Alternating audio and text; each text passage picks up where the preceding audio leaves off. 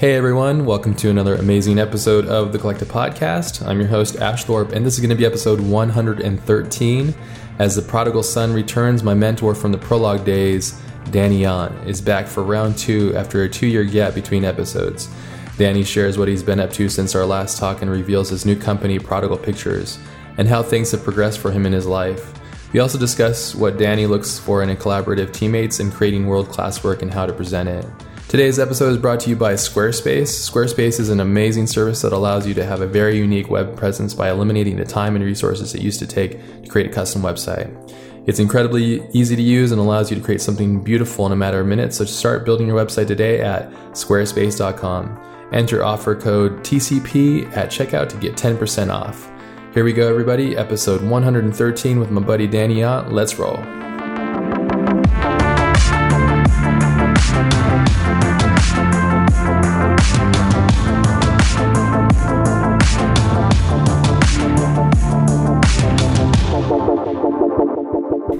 All right, well, let's jump in. So, I mean, since the last time we spoke, we t- we covered so many really um, special topics and and concepts. I think we talked about everything from depression to success and sharing that success, and um, we kind of talked a lot about a lot of really interesting personal things as well. And now it, you've com- you've changed quite a bit, I think, into a different stage of your life as well, as far as where you're going and how, how you're building that, um, that bridge.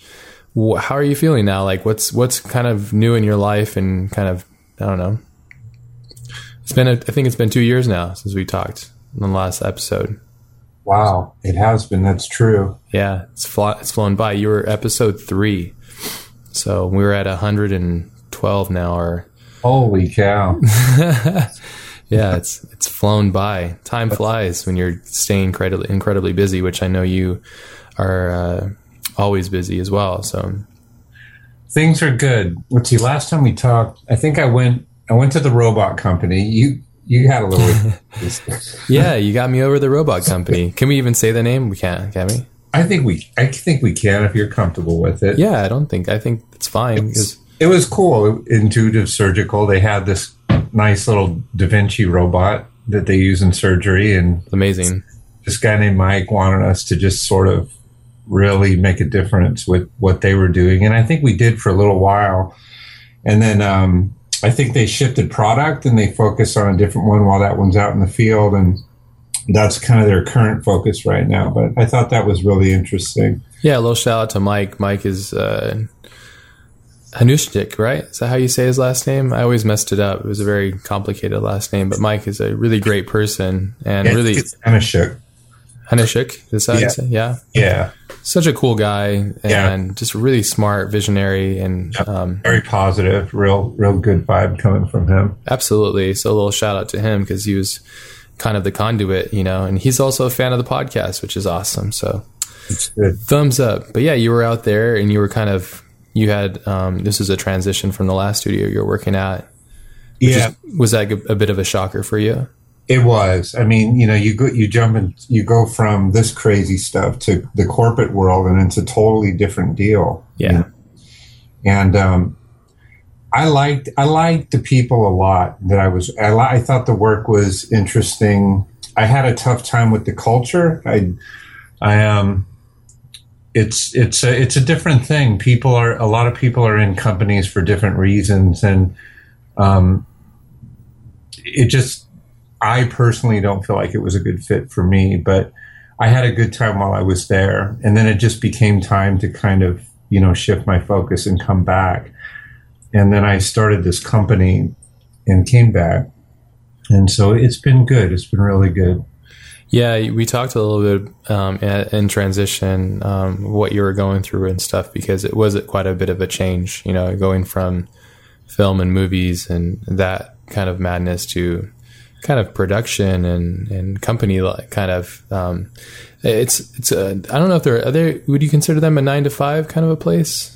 Yeah, very yeah. so. Very yeah, it's it's a bit rigid, but at the same time, it's a completely different dynamic as far as the flow and output and this time and duration, speed Yeah. Um, that change, though, was was it a unique experience for you to kind of see what you wanted and what you didn't want? Is that kind of the experience necessarily, or? I, th- I think so. I think what ended up happening with me personally is I just became a little bit anxious career-wise. Like, did I make the right move? You know, I started getting a lot of calls from people, and I'm like, what do I do with this? Yeah. And so it kind of just sort of ripped me back to where I am now. And it was it was good to come back. So now you own your own company, Prodigal, right? Prodigal Pictures? Yeah. So how was that process? Like, you know, you went from working at Intuitive um, and then transitioning into working and creating your own company and going back home down south, right? Because yeah. um, Intuitive is up in San Jose, right? Yeah. Yeah. Yeah. Beautiful city up there too. It's a crazy amount of technology up there. It's they have so much of it. It's awe inspiring. Crazy amount of money up there too. Yeah, super smart people. It's weird. You're listening to conversations in the hallway, and these guys are like, you know, some of them are like nuclear physicists and stuff like that. It's just nuts. Well, Doug, Paul, you remember Paul? Yeah. yeah. Paul Moore is ac- actually a rocket scientist. Yeah, the nicest guy. Such a sweetheart. Loved working with him. Really great. Incredibly smart. I love working with really smart people because it rubs off on you. At yeah. least I hope it does. yeah. There's also a really creative guy too. So you, it's a, it's definitely a different mix. Yes, absolutely. It was a really unique thing. So you yeah. go from up there in Northern California and a bit of a shell shock, and then you come back down. You mentioned that you had been getting contacted um, by other Um, so like clients in the industry. Um, yeah. Just got a call from a bunch of calls from some old clients, and, and it kind of puts you in this position of, you know, what are you going to, what are you going to do with that? You can't just, I don't think it's wise to just kind of toss that and move on. So sure. I, I've negotiated with the company to come back and kind of do both. And that worked for a good amount of time. And then I just eventually just transitioned into this fully. But it's been good. It's been a, it actually was, for me personally, one of the best years I've ever had. Yeah, you mentioned that, and it made me so happy as your friend to hear that, because I know how hard and how much you love what you do, and it's really important. Ha- personal happiness and is obviously a very important thing, and um, you know, losing that or getting lost, searching for that can be very daunting. You know, so. It was really great to hear. Can you kind of explain about like what it was that kind of improved your overall um, happiness and your decision making? Well, I think I think when I went when I came home and I did that first project under this banner, which really was created to service clients, I think it's important for them, you know, to um, have something they can attach this work to. And and you, you're set up that way anyways. You have to function like a company, so you just call it one. And so it was a very organic process for me personally. But when I did that, I just realized this is what I do. Yeah. And I realized how much I love doing it. I think for a little while, I almost fantasized about just sort of doing something else. What was that something else, you know? It, I don't know. Completely different, just something completely different. Some, kind of like what you were doing, I guess, but a little just, bit more different. Yeah, just something different, because you do something for a long time and you just start to wonder what else is going on. And I think when I went to Silicon Valley and saw everything going on, I had this idea that there's sort of this renaissance going on in that area. Oh, yeah. But even though it is so prolific that way, you have a hard time finding people who kind of think the same way you do. And that isn't, that isn't a bad thing. I think people in the engineering field and those kinds of fields have a very different mindset than the stuff that we do, where we're kind of working on a, on more of a fantasy level. Oh yeah. We're uh, always in the ether almost, you know, kind of caught up in the what ifs and that, you know, the possibilities of things, you know? Yeah, and we're not thinking about how what we do actually fits into something that can physically work. We're just, those boundaries are kind of gone. So trying to find, you know, a good relationship with those two worlds is a little bit, di- it's it's a little bit difficult in that in that industry, I think. Totally. I have friends that call me a finger painter, so we're living in the finger painter land. Right. We're like the kids in the back of the class, like giggling and not a care in the world. Yeah, so totally different dynamics, but it's interesting to hear that, though, because I was curious about how you're going to experience that too. I think there's moments in my career where I would like to exit this industry at some times. I get kind of I get a little bit over over I don't know, I get a little tired of it, you know. Um, it's, it's a love-hate thing, you know. It's, you know, it's great what we do. We love what we do, but sometimes there's so much of it. It's, it's, and sometimes it gets a hold of you where you're just like, ah, you got to push away just for a second to kind of breathe. Yeah. You know, it's crazy. It can be really tough and really tough on your mental if you're not cautious and careful, I think, too. Yeah. So you're, but, de- oh, sorry, go ahead. But it's exciting. It's good to be working. I think we could all say that. Absolutely. I think you and I agreed and talked about that. It's, it's kind of um, a thing that we share is, is our work ethic, and it comes from where we come from in life and our family backgrounds, and just kind of, I think you would agree too, is we're happiest when we're in a, almost a chaotic state of working, you know, um, that blissfulness of just accomplishing multiple things and enjoying that process, you know? Yeah, definitely. Do you like working on multiple things at the same time, or what, what's, what, what's the most happy? Like what, what makes you happiest? I do. And I don't, I do when it works in the concept, I, I do the concepting phase. I don't, when I kind of lock down into production, like sure. When I'm in production mode, I, I have to focus on it a hundred percent. And, but sometimes there's a little gap in that cycle where it's good to have a couple of other things going on, but I like to just sort of be very mono-focused in some of these things. Yeah. Is it because of the duration of time and the, the, the bringing it really to life? Because concept is, is, is more just kind of fun, and productions when you're actually having to take responsibility for those creative decisions and stuff, right? Yes. I'm not sure if it...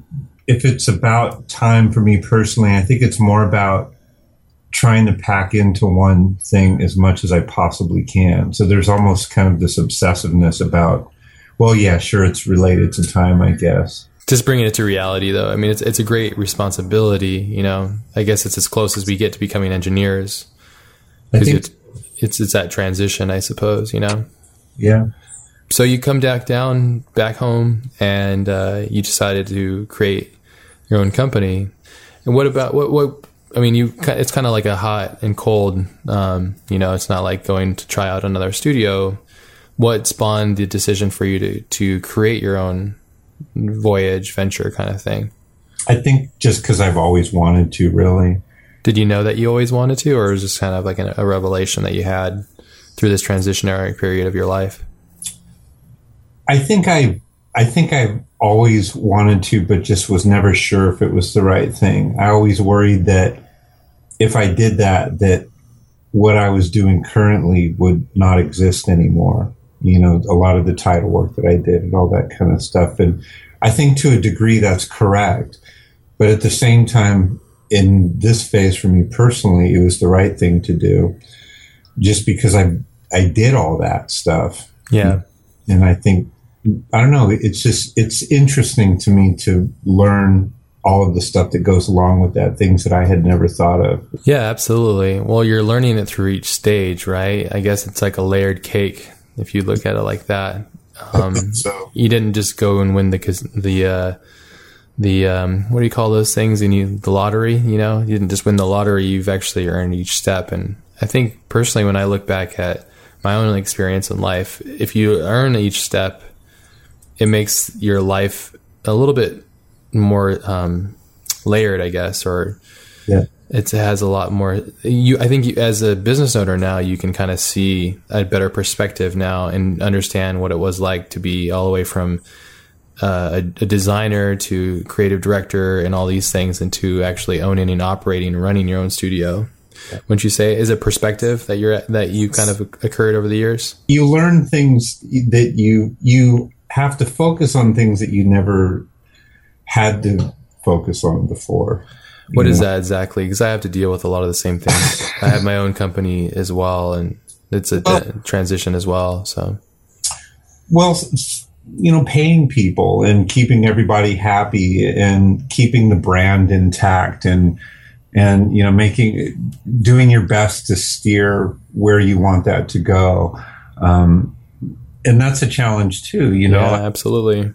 I've wrestled a lot with sales, you know, and all, all that kind of stuff. But for me personally, just right now, I don't, I'm kind of resisting until I absolutely need to have something like that.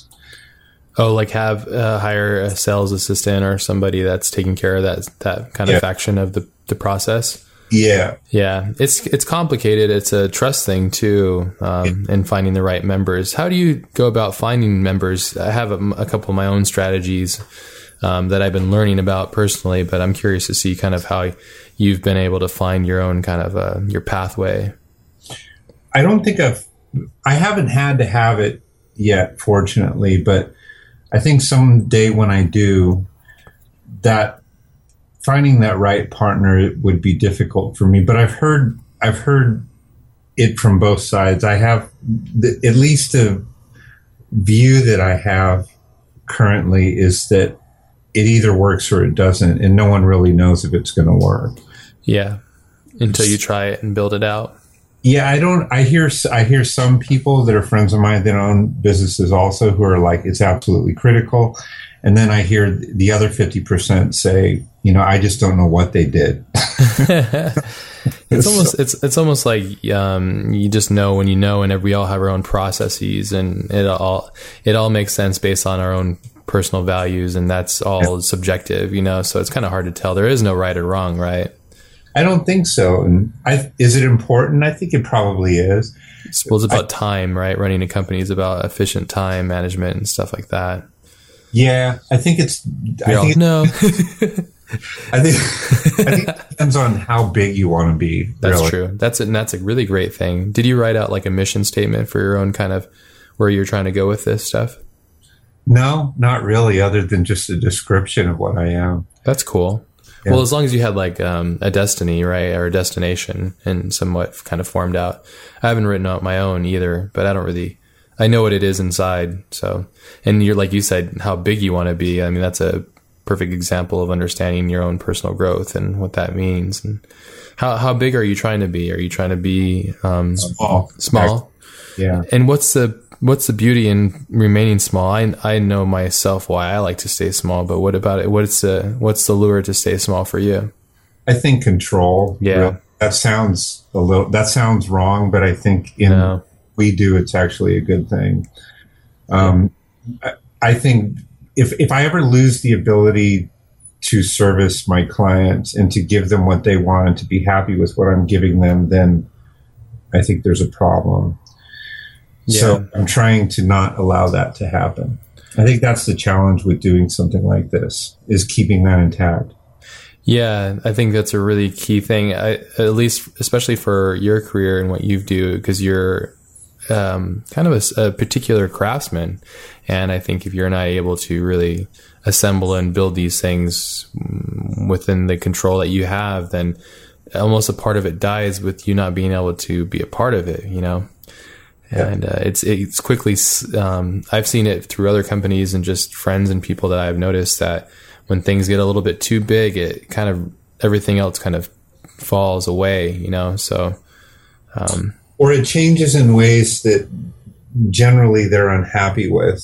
I think some people are, are better at managing that and navigating that than others, but at least in my experience, I've always It, a few times I've seen it just kind of go south when it reaches a certain size, and that's the that's the thing that I get concerned about, that I want to try to, you know, guard against. Yeah, it's it's almost like a safeguard, I suppose. I, I freak out. I've just read out. I just read the biography or of uh, Elon Musk. Are you familiar with that guy? Oh yeah, that guy is just out of control, man.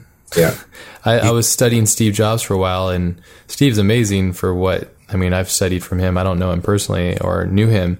But he's, he's the Steve Jobs of science, though, I think. He's beyond uh, Steve in a lot of forms, if you look at kind of what it is, though. He, um, so he's revolutionizing the space industry, yeah, which is huge. That alone is enough to set a life that's worthy of living for. And then on top of that is the automotive industry. Yeah. And then it's the solar power industry. Like yeah. all three of those, these are huge industries, massive industries. And he's, um, you know, I don't know how close, and I'm not, I'm not, this from what I've read, um, the few books that I read, it's pretty amazing.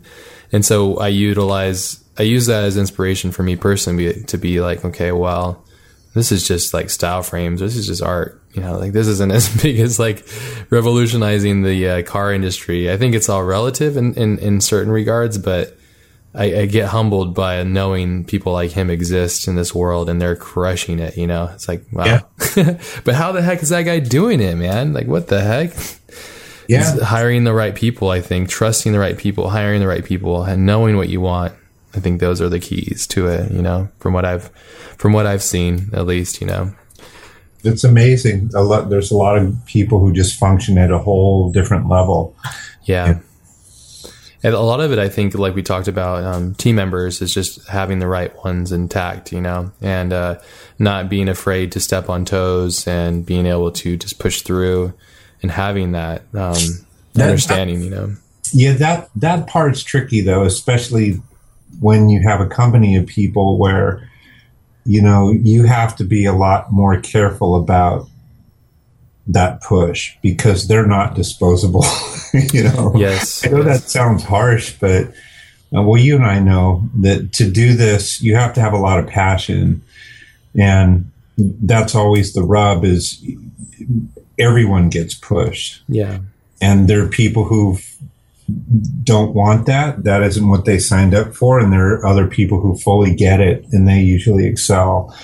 But um, it's very tough to do that and keep your relation, your working relationships intact at the same time, especially when you start working on one thing after the next, after the next, after the next. And it's yeah. like you don't lift your head enough just to kind of take a breather and, you know, pat people on the back and, and just kind of reset. Yeah, it's tough to do when you're going one hundred miles an hour, but it's just part of it. A lot of it, I think, is just people being able to understand their place in it all, you know, and that's tough. Like you said, that's um, that's, that's, that's, you know, you can't, that's, that's on the person themselves, not you necessarily, but it can be very difficult and misleading at, at many times, you know, so it's a challenge. It's definitely this treading this and running a company and dealing with people creatively. The more I dig into this industry and build my own little piece out, it's the more I realize how important it is and how special it is and how in, incredibly um, personal it is. It's a, it's a, it's an industry created off of personal, like uh, people. Yeah. And, and it's also an industry that is very deficient in how it treats people. Yeah, incredibly. I was just going to say that. Yeah. Well, because we're, we're all creative and we're all internally focused, and that isn't what we signed up for. You know, we didn't think about we, – we, some people are, are just naturally gifted at it, and, and a lot of people who are very creative just aren't, and yeah. they have, always struggle with that. Yeah, it's it's a tough one. Um What do, what do you have as far as advice for people that are looking to kind of have a better balance as, as far as how they're, how they're represented and um, kind of having their own voice from your experience for just doing, navigating all this kind of stuff? Well, I used to, I used to think that I would never give somebody, I would never ask somebody to do something that I wouldn't do. But the the older I get, I realize that I'm more obsessed than a lot of people are.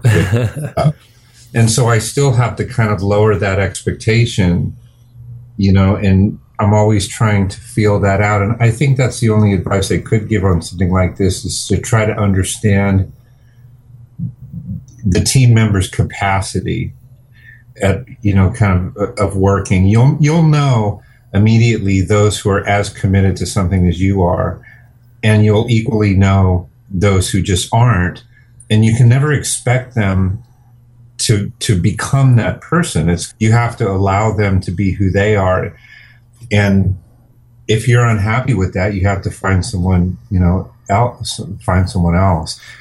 There's right. nothing wrong with that either. That's just part of the program too, I think, too. Yeah. So, and that's just, that's just seeking your partner though. The moment that I personally find a creative person that I collaborate with on that level of insanity, I'm like, okay, you're coming with me, man. This is going to be fun. Because usually those are where the, the, the most madness happens, you know? Yeah, definitely. A lot of passion, but um, when you can find somebody on that same wavelength, it's really unique. That's why I personally love collaborating with people, you know? Yeah. Yeah, I know you're the same way too.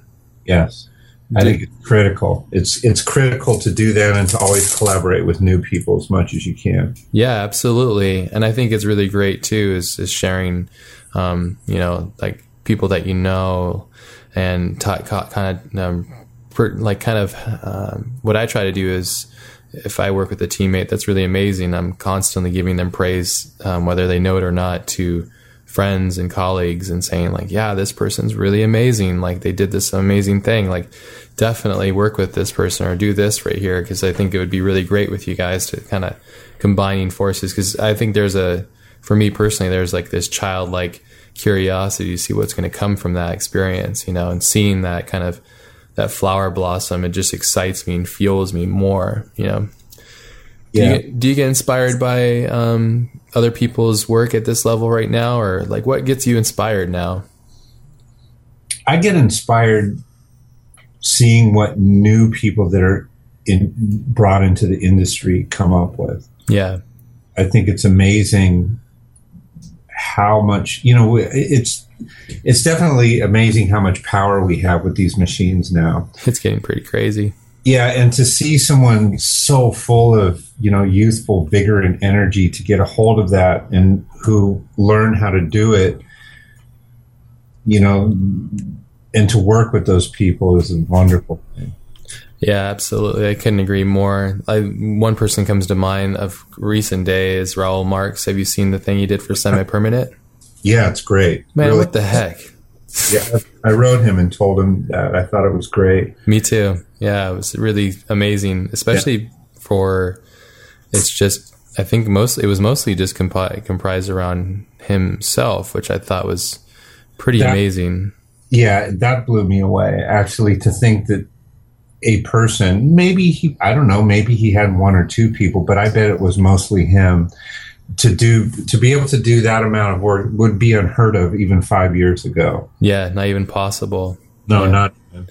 But it's pretty amazing. What for me, I don't know about you, but when I encounter somebody like that, I get incredibly inspired. Yeah. Um, I, all I just want to do is go, okay, I need to really rethink my model of system and how I go about doing what I do. And I'm really inspired right now. And I, I want to learn how to be better. And how yeah. can I be better? You know, yeah. not in competition, but just no, um, no. I love but, it. You know, I love I, seeing great work. You know, me too. And I think that's what gets us up in the morning. Yes, you know, yeah. that, that there is no end to that. There's no. always a better way to do it. You know, if I were to show you that piece ten years ago and say, "Hey, in ten years from now, some just one person is going to mostly create just this thing from start to finish." You know, what's going to, what's that going to look like in ten years from now? You know, if history is any form of repeating itself, which it always does, is everybody going to be doing their own thing by themselves in isolation? I think it, not to, not to discredit him and his amazing talent. I think there's a, there's a unique amount of people that are, are, are curved, uh, trendsetters basically. He's yeah. definitely one of them that's kind of setting the bell curve, you know? I feel bad that I'm I'm talking about just that. I think it. I think the idea too is really great. What he did, I thought. Yes, creative. Of course. I'm. I is the same as well. I'm not trying to take yeah. that away from that. The idea, the concept, everything together. I think what I'm getting at is it's a complete thing, and it looks amazing, and it also feels great, and it also has a cool idea behind it. So it's like uh, it's like the ba- it's like a Babe Ruth project, just slamming home runs all over the place, you know. So. But, you know, tomorrow's piece will be that same amount of energy with ten people. Yeah, exactly. Trying to keep up with that. Yeah, you know, and, and I've worked on various projects where there's teams of, you know, ten, twenty, thirty, one hundred, you know, multiple hundreds of people. And honestly, at the end of it, I'm left kind of in the same realm of like, oh, that's great. That's awesome. Um, I think something about what he created was just a little bit more unique because I think of what it was and that you it know, was special for just one person, basically. You know what really blows me away about today is that now the topic of photorealism is just like, it's not a big deal anymore. Yeah. It's, same with incredibly complex particle systems. Yeah. You know, that's just, anyone can do that. That's a wonderful place to be in, I think. Yeah, you got, you got, you, you're, you're playing with X Particles now too, right? Yeah, I love it. How freaking cool is it?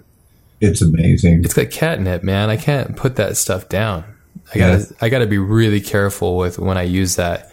I'll go, I'll stay up until like five in the morning, just like pushing numbers around, and then, then I'm like, oh shit, the sun's out. I gotta go to bed. I've done but, it like three times now. It's totally bad.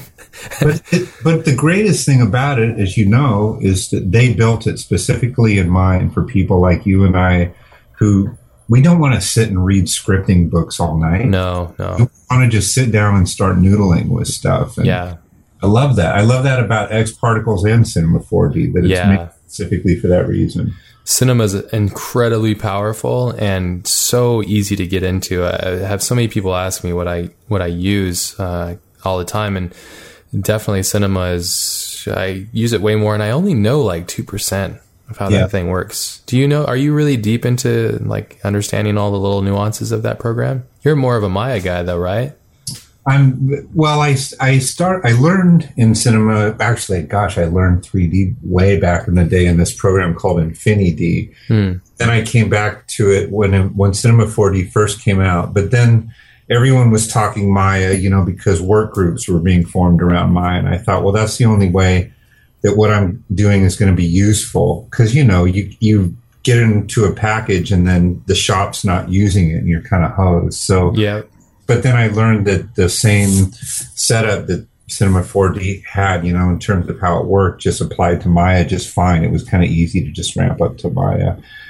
But I think for a designer, for a motion designer, definitely Cinema four D is the place to be. It's just easy to use. I think that's really key. And I think with our industry, there's no real time to no. to really noodle. You got to get in there and you got to do it and get out, and that's kind of how I've approached my usability with it. But honestly, I only know, like, personally, just like maybe two or three percent of the whole program, just a little bit. Same here, just enough to just enough to be able to do what we need to do. Yeah, get in and get out, and then yeah. on to the next thing. But that's the great thing, and you said it perfectly about X Particles, and and like you were talking about, um how incredibly amazing it is. I I don't know if we maybe we should talk a little bit about computers, because I'm actually in, in a flux. I'm curious to see what you're using. Um, like because of as of now in two thousand fifteen, Apple. I love Apple's products. They do. They've. I've been using Apple O S X for so so long. I, I absolutely adore it. But they don't make powerful computers anymore. It's really shitty. It's bumming me out because I have to go and build a, a P C to handle what I'm trying to do now. Yeah. But you can make the most insane P C for, I don't know, four or five grand. Yes, yeah. you can. Yeah. That's Apple, doesn't, Apple doesn't need to anymore. They're I know. Like, I hate it. I'm so bummed. Yeah. It's like the, a, a phone. Made yeah, the phone. Yeah. Billion dollar company. It's crazy. Yeah, yeah. The phone and the iPad or iPod, I mean, that really revolutionized why and where they put their time and money. Because you can tell, I mean, their new Mac Pro is, I don't know, it's not worth the money, honestly, for what you can get in a P C. It's not even, even close to it. Yeah. You could spend half the price and get something just as powerful, if not more. So one of I'm, the saddest days for me was when Apple sort of quit developing Shake. I loved Shake. Never used that. What's that? It is. It was their compositing app that they built for the pro market. And it was great. It was node based and all that. And it rendered things perfectly. Hmm. And they just scrapped it one day, and they folded all that tech. They say they folded all the tech in the final cut, but I don't. I don't Lies. Think, yeah. It's, no. Are you still using a Mac? Oh yeah. yeah, yeah. Just Mac Pros, like the newer ones, or right before it? Yeah, I have a new one. The trash can? Yeah. Yes. What do you think of it? Is it? Do you have like a Drobo attached to it and like a million things? Is it like? Does it look like an like an inside of a computer, like all thrown up? I love it still. It's just, it does weird things, like it doesn't restart properly and stuff like that. So, but it's a good machine. Like, are, am I hearing that you're using a P C now? I have to. Um, I just have to, because I need to run um, NVIDIA cards, because I'm going to start getting into Octane really heavily soon. Because mm-hmm. Octane, have you played with Octane much yet? Oh, but I... Well, you, you yeah. can't, right? Because you can't, because they don't support... It's such a bummer. They they don't support um, any cards outside of NVIDIA because they have a partnership, but the results are so amazing. Um, so many of my friends use it, and it's pretty... I mean, I want to get into V-Ray and that as well. These are technical things, but... Yeah. These are the tools that I use in order to pay my bills. So, and I'm just sick and tired of waiting for renders. So I'm going to build a really gnarly machine. I'm going to get like three or four of those nine eighty T I's, those NVIDIA cards. Yeah. Which are gnarly, super crazy cards. I'm going to throw them all into a P C and a bunch of other crazy p- components and stuff. So. And play video games. No. Well, like, you know, like Vitaly, my friend Vitaly, you know Vitaly. oh, like yeah. Vitaly is all into the P C, and he has like that twenty thousand dollars thing. And then Roman had that crazy P C, that box set, yeah. um, Intuitive. And it's just like when you see, for me, it's it's time now. It's like there's just no time anymore. And wow. if I have to sit and wait for a render one more time and start punching things. So we're at the point where you can really get so close to real time right off the fly. It's like, I want to see when I'm in cinema, I don't, I want to just be able to see exactly what that render is going to look like as I navigate.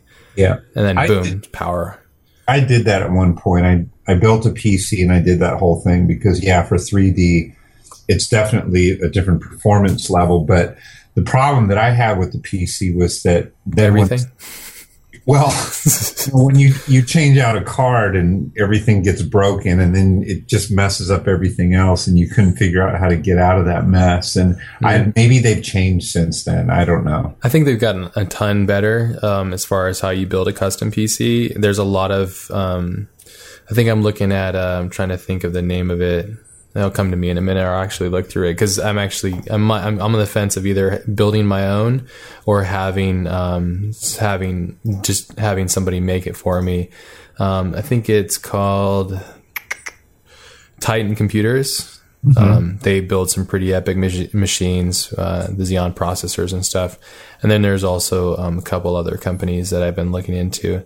It's just tough, you know, and it gets pretty expensive. You know, once you start getting into it really deeply, you're going to get into like the eight to ten thousand dollar range, you know. So easily, yeah. But at the same time, if this is the thing that makes you money, and you break this down into a year, and let's say you use it pretty heavily for three years, you break that down into months and what your rate is and all that stuff. It just it's it's it's no more than gasoline a month, you know, if that. So yeah, it kind of makes sense. And, and for me, I just, I, it drives me nuts. And then I see like, you know, Vitaly just crushing through all these huge mesh things, and all my friends who have these supercomputers, and I'm sitting back with like a old shitty Mac Pro, like, ah, it just drives me nuts. But it's just something I'm interested in. Do you, so you don't use that P C anymore? You just kind of, it broke and you're over it. No, that was years ago. Yeah. It's pretty. It's it's pretty amazing now. I think. I think they become much more um, robust, and you're able to really get in and build something powerful for pretty cheap, and it's pretty amazing. And there's all these uh, you know, like Alienware and all these different third parties. I just wish the O S would be awesome, but uh, I mean, I think Windows ten looks pretty nice. So yeah. yeah, we'll see. Yeah, I'm not really pumped on it, to be completely honest. I'm probably just going to put both the computers next to one another and just dongle between the two and my monitors and throw renders, work on some heavy stuff, and then go back to my Mac for other things. So yeah, it's so lame though. You you wish that machine existed that is solely built for this type of work and for nothing else, you know, that you don't have any garbage or junk sitting on it. But I don't think those companies would exist if they didn't do it that way. Yeah, I don't know. I mean, if it would be amazing if I could run my O S. I mean, there's a lot of people that build those Hackintoshes. Have you seen that? Uh-uh. Well, they'll build a really crazy powerful P C, and they'll run O S on it. They'll run an app, um, Apple uh, operating system on it, and it's. I've seen it. I watched tests of it. It's pretty crazy. Um, because the O S, though, you only get about seventy percent of what that power is, so you're kind of missing some of it. From what I've seen, I could be wrong. If I'm wrong, please mention it in the comments. So, because I could be wrong, but. Um, which, so the cool thing about that, I'm sure it's incredibly illegal though, so I wouldn't recommend doing it, but you're basically kind of hacking two systems together and having the best of both worlds, you know? super powerful P C components that are somewhat cheap, and um, you can move them around, and then you have the skin of a, um, a ma- an apple, so which is great. It's interesting. Yeah, super. It's, I was talking to my friend Beeple. You're familiar with this work, right? Mike's work? Yeah, yeah. Did some crazy stuff, and he has a, a custom P C made, but he had to change even the electricity in his house so that it could run like the, the wattage for his P C, because he got this crazy P C that he had made um, that had all these like video cards and stuff, so he can use Octane. But the change in the renders and just the overall speed and the feel of using that was such a night and day experience, and I don't know. So I think I'm getting to the point where I need to step it up a couple notches and make a couple sacrifices. So, so we'll see. I'll let you know how it goes. I'm like, ah, fuck my life. I hope not. Turn your whole house into a P C. That'd be awesome. Turn your car into it, everything all together. My goal was, um, I've been studying solar technology, and my goal was to um, put as much coverage of solar panels on my house and then get one of those Tesla batteries for the house. Have you heard of that? No. Oh, it's amazing. It's pretty awesome. So basically, uh, if I understand it correctly, it's a battery that you put into your house. It's not that big. You put in your garage. Um, it's basically kind of the same components that you would, that he uses for the cars. So it's like all these battery packs. So if you have solar during the day, um, it charges to your house. Anything that you don't use doesn't go back to this, to the city. It goes into the battery. So then at nighttime, the battery k- kicks in when the sun goes down, and then you're supplying the power for your house through the battery. Anything that you don't use just stays on the battery. If you, if you overuse the battery, you can get, you, I think you can get up to eight of those batteries, but one of those batteries lasts ninety hours, I think, on its own, yeah. on basic usage. So the amazing thing is you can basically run your house off solar completely. Because yeah. what the problem now is you have solar during the day, but at night, you know, you have to use the grid. Um, for me, I think that's amazing because I love the idea of being self-sufficient and, and not relying on, you know, if you think the government's going to take care of those things, it's not always how it happens. So I've been in various, uh, short outs and stuff, and that does suck. Um, so for me, I thought it would be really awesome. So I was thinking it would be great to put solar in the house and then put the Tesla battery in the house and then run everything off the sun and then get an electric car, have yeah. everything just running off the sun. So that'd be future life, baby. So. Right. It's expensive, though. It's expensive to do that, but it, it is. But um, it's part I mean, of it's, it. Yeah, it's definitely where things need to be. I think so. I mean, we got to start. I mean, the thing that's pretty impressive is that there's this thing that gives us free energy every day, and it always shows up on time, and it never stops. So we might as well use it. It's free. Yep. Everybody can have it. So yeah, it's and pretty. We have plenty of it out here, that's for sure. Totally. I mean, especially down here in Southern California, just an abundance of it. So might as well utilize it. Are you guys doing solar at your house? No. Not no. yet? I have a friend who's doing it, though. He loves it. But, yeah, it's a little expensive installing it. Yeah. it's a, You can do, like, a lease program, too, which is pretty yeah. good. And kind of you embed it in your um, your monthly mortgage and stuff, which is – that's what we do on our new house, so – It's good. How do your remodel go? You mentioned doing that. That sounds pretty uh, stressful, but also awesome. It was fun. It's kind of like a film project. yeah. know, big production. There's a big production. There's a lot of moving parts, a lot of things, a lot of crises that you have to deal with the process, but you end up with something that's kind of cool. Yeah. I, we, we, I think we did good. That's awesome. These are important things. I, I mean, and they're not art related, but at the same time, they're part of they personal are. happiness, you know? They are art related. I think so. Well, you, you work from home now, right? Do you have a studio that you go to as well? I do. It's my, I have a home office. Which is great, right? Is it off of the house or is it a part attached to it?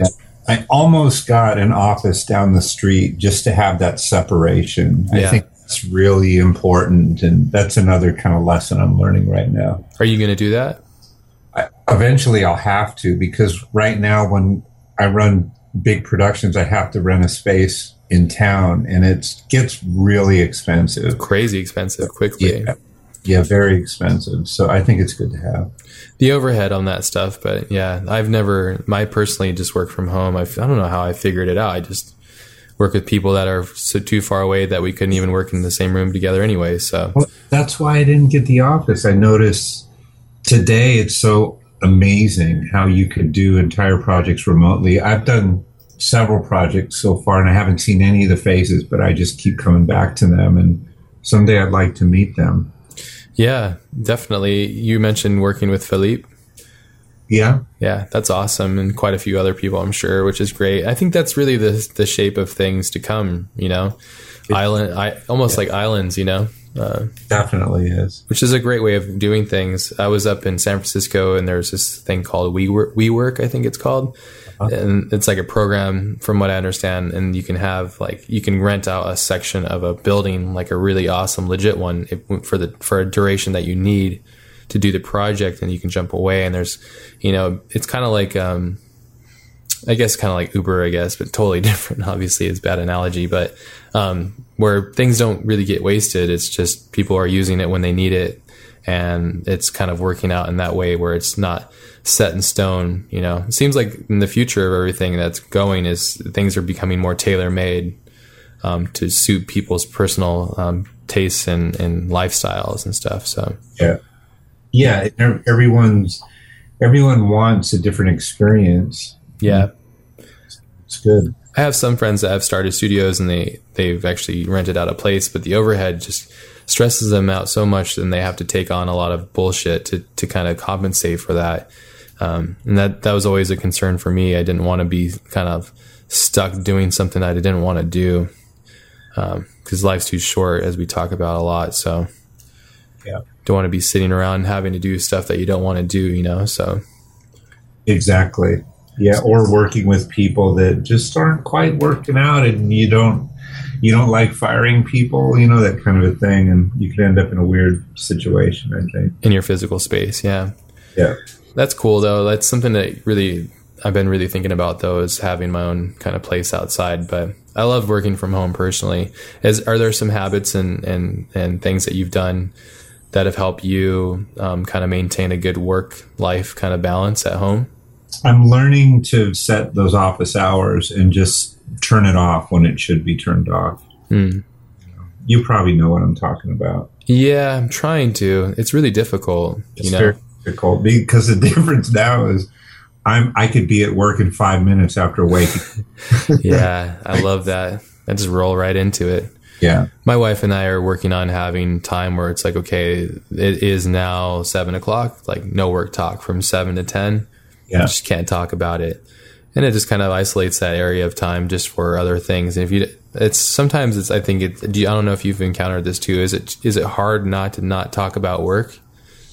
Cause that's what you're that, doing for the past well, so that, much. That's the problem with the company thing is now you have like this big child, you know, yeah. You're, you're always talking about that kid. If you're doing the right thing, you know, all these different problems and dynamics that go on on a daily basis. And I always catch myself doing that at dinner when we're out on a date or something. I, I have to stop. Yeah. You know, cause she'll, she'll engage just like I will because it's both of our thing now. Yeah. And it's kind of weird. That's awesome. Is she a part of the company then? Yeah. Yeah, that's, definitely. That's awesome. So she's, um, cause I am doing the same thing with my wife as well, cause it just makes sense, you know? Um, So yeah. We might as well work on something together, you know? So, yeah, Vicky does a lot of the administrative and people stuff. You know, she's really good with people. That's great. It's the same for my wife as well, which I think really helps. It, it's like both, uh, we're able to do what we do best. Yeah. Um, and it, I don't know for you, but our marriage, I think, gained a little bit stronger because there's, there's no question as to why I'm stressed out. She knows exactly because she understands the schedule and yeah. understands the complexities of accomplishing these feats, you know? Yeah, that's right. Has it helped you guys out a bit? I think so. I, th- I think there's, you know, I, I regret that there's sides of this business that she's had to witness at close range now. uh, uh, shrapnel. Elaborate on that too much. Yeah, definitely. Yeah. Yeah. It's a little, I think at first it was a little bit of a shock to her to see the amount of stress that I go through when things aren't going quite well. Yeah. You know, that you have to get in there and just grind and grind until that problem gets fixed. And that that's really hard for them to see sometimes, I think. Do you think that's what defines a professional though? Like what you just said? I think that's, there's something significant about what you just mentioned. I mean, to me, what really defines a professional is keeping a cool head while all that's going on. Yeah. That's the real difference between a true, I don't know. I mean, I guess it's a, a matter of self-control. I mean, but the, the best professionals I've seen function that way. Yeah, I think so too. And maintaining that kind of, that voice and that focus, but at the same time having, um, definitely, um, being professional and having that professionalism about it, about how you work and the way that you get things across and stuff. So, yeah, but what you said is absolutely right. Also that a, a true professional also from a work ethic standpoint doesn't start checking out when they're in the mud with you. Like they're like, okay, we're both in the mud and we're going to dig our way out of this together. The, yeah. Those people I love working with. Yeah. I think it's just a reality of people understanding that. And I think the best people that I've worked with, um, people that are, have been doing this for a long time or beyond me, um, you know, dudes that just kind of veterans that they all, they've seen it, you know, I remember, I remember watching the uh, behind the scenes of The Abyss. And I think it was the co- camera operator or the D O P or something. I don't know if you, you've, you've seen that film, obviously, right? Yeah, The Abyss was a, a huge V F X film when it came out. Massive. Right. It's still amazing looking, like yeah. Incredible. Most graphic, like visual effects now don't even stack against it on certain things. Not all of them, but most of it is pretty amazing for what they accomplished. And it's old too now. It's quite a bit old. Um, yep. But have you ever watched the behind the scenes of that film? No. Uh-uh. Oh, it's amazing. We it's it's really amazing because of what they had to do to get the get that production going. Like it's just incredible. I won't even dig into it. Um, it's all on YouTube actually. You can watch it. It's incredible and really inspiring. But one of the guys, he said this really great thing. He was he was saying, you know, I go on any other job past this and people are bitching about this and that, and he's like, you have no reason to bitch. I've worked on The Abyss, you know, like it was the thing that kind of could, it broke many people, and, and one of the actors almost died. It was just crazy. Yeah. I've, I've been on a couple of jobs where I could say that same kind of thing. What were those jobs? You're like, I can't say. I Iron Man two, I think, was that way. That was a really long process thing for you guys, right? I mean, that was a big effort from Prologue as a studio as well. I remember there's almost all all hands on deck on that one, right? Yeah, it was it was a rough one. It it was exciting, but it was a difficult project. Did you know you guys were making some kind of um, design kind of history when you were creating that? Was it pretty evident as you were going through the process? No, we had no idea. You didn't think you had something special there? No, we were just trying to get through it. Yeah. Well, it, it sounded like you guys had to do a lot of dailies, right? Like every week you had to do like a full res renders and kicking out everything. And we knew it was special. I think it's just, you know, you don't, you don't, you don't focus on that too much when it, you know, when there's a lot to do. You just kind of get in and think about that more than how special it is. Yeah. Well, that's, I think that's probably yours. I, your mode of getting things done and just putting your nose down and focusing on that rather than the vanity of it, I guess. Right. Yeah. Cause you never really know where it's going to end up, you know, and sometimes thinking about that can actually mess you up. Yeah. Cause you, cause you might be halfway through a project and start feeling like this isn't as cool as where we started. You know, sometimes that can happen. How do you keep yourself and your projects kind of focused on what you're trying to do? Is it is it a very kind of bespoke thing for each experience, or is there like a kind of a personal recipe that you go about keeping your quality as high as possible? That's a, that's a that's a multifaceted question. It's it's a it's a tough one. I mean, things, I don't know, there's something about the way that things either work or they don't. I mean, to me, it's kind of black and white that way. It's like you have the right relationship, you have the right project, the right amount of time, or you just don't. You know, and you don't you don't always see either of those at the beginning of a project. Some projects you think are going to be awesome turn out to be crap, and some projects that you think, well, this is, I shouldn't be doing this. This isn't going to turn out good, turn out amazing. Yeah. It's a really weird thing sometimes. It's like the ether, huh? But I think maybe what you mentioned about just putting your head down and, and sticking to it and really focusing and digging in. I think one thing I've mentioned before about just being a fan of what you do and always being in awe of your career is, I think the thing that I, the more I get into it, is you really touch everything. It's hard to explain.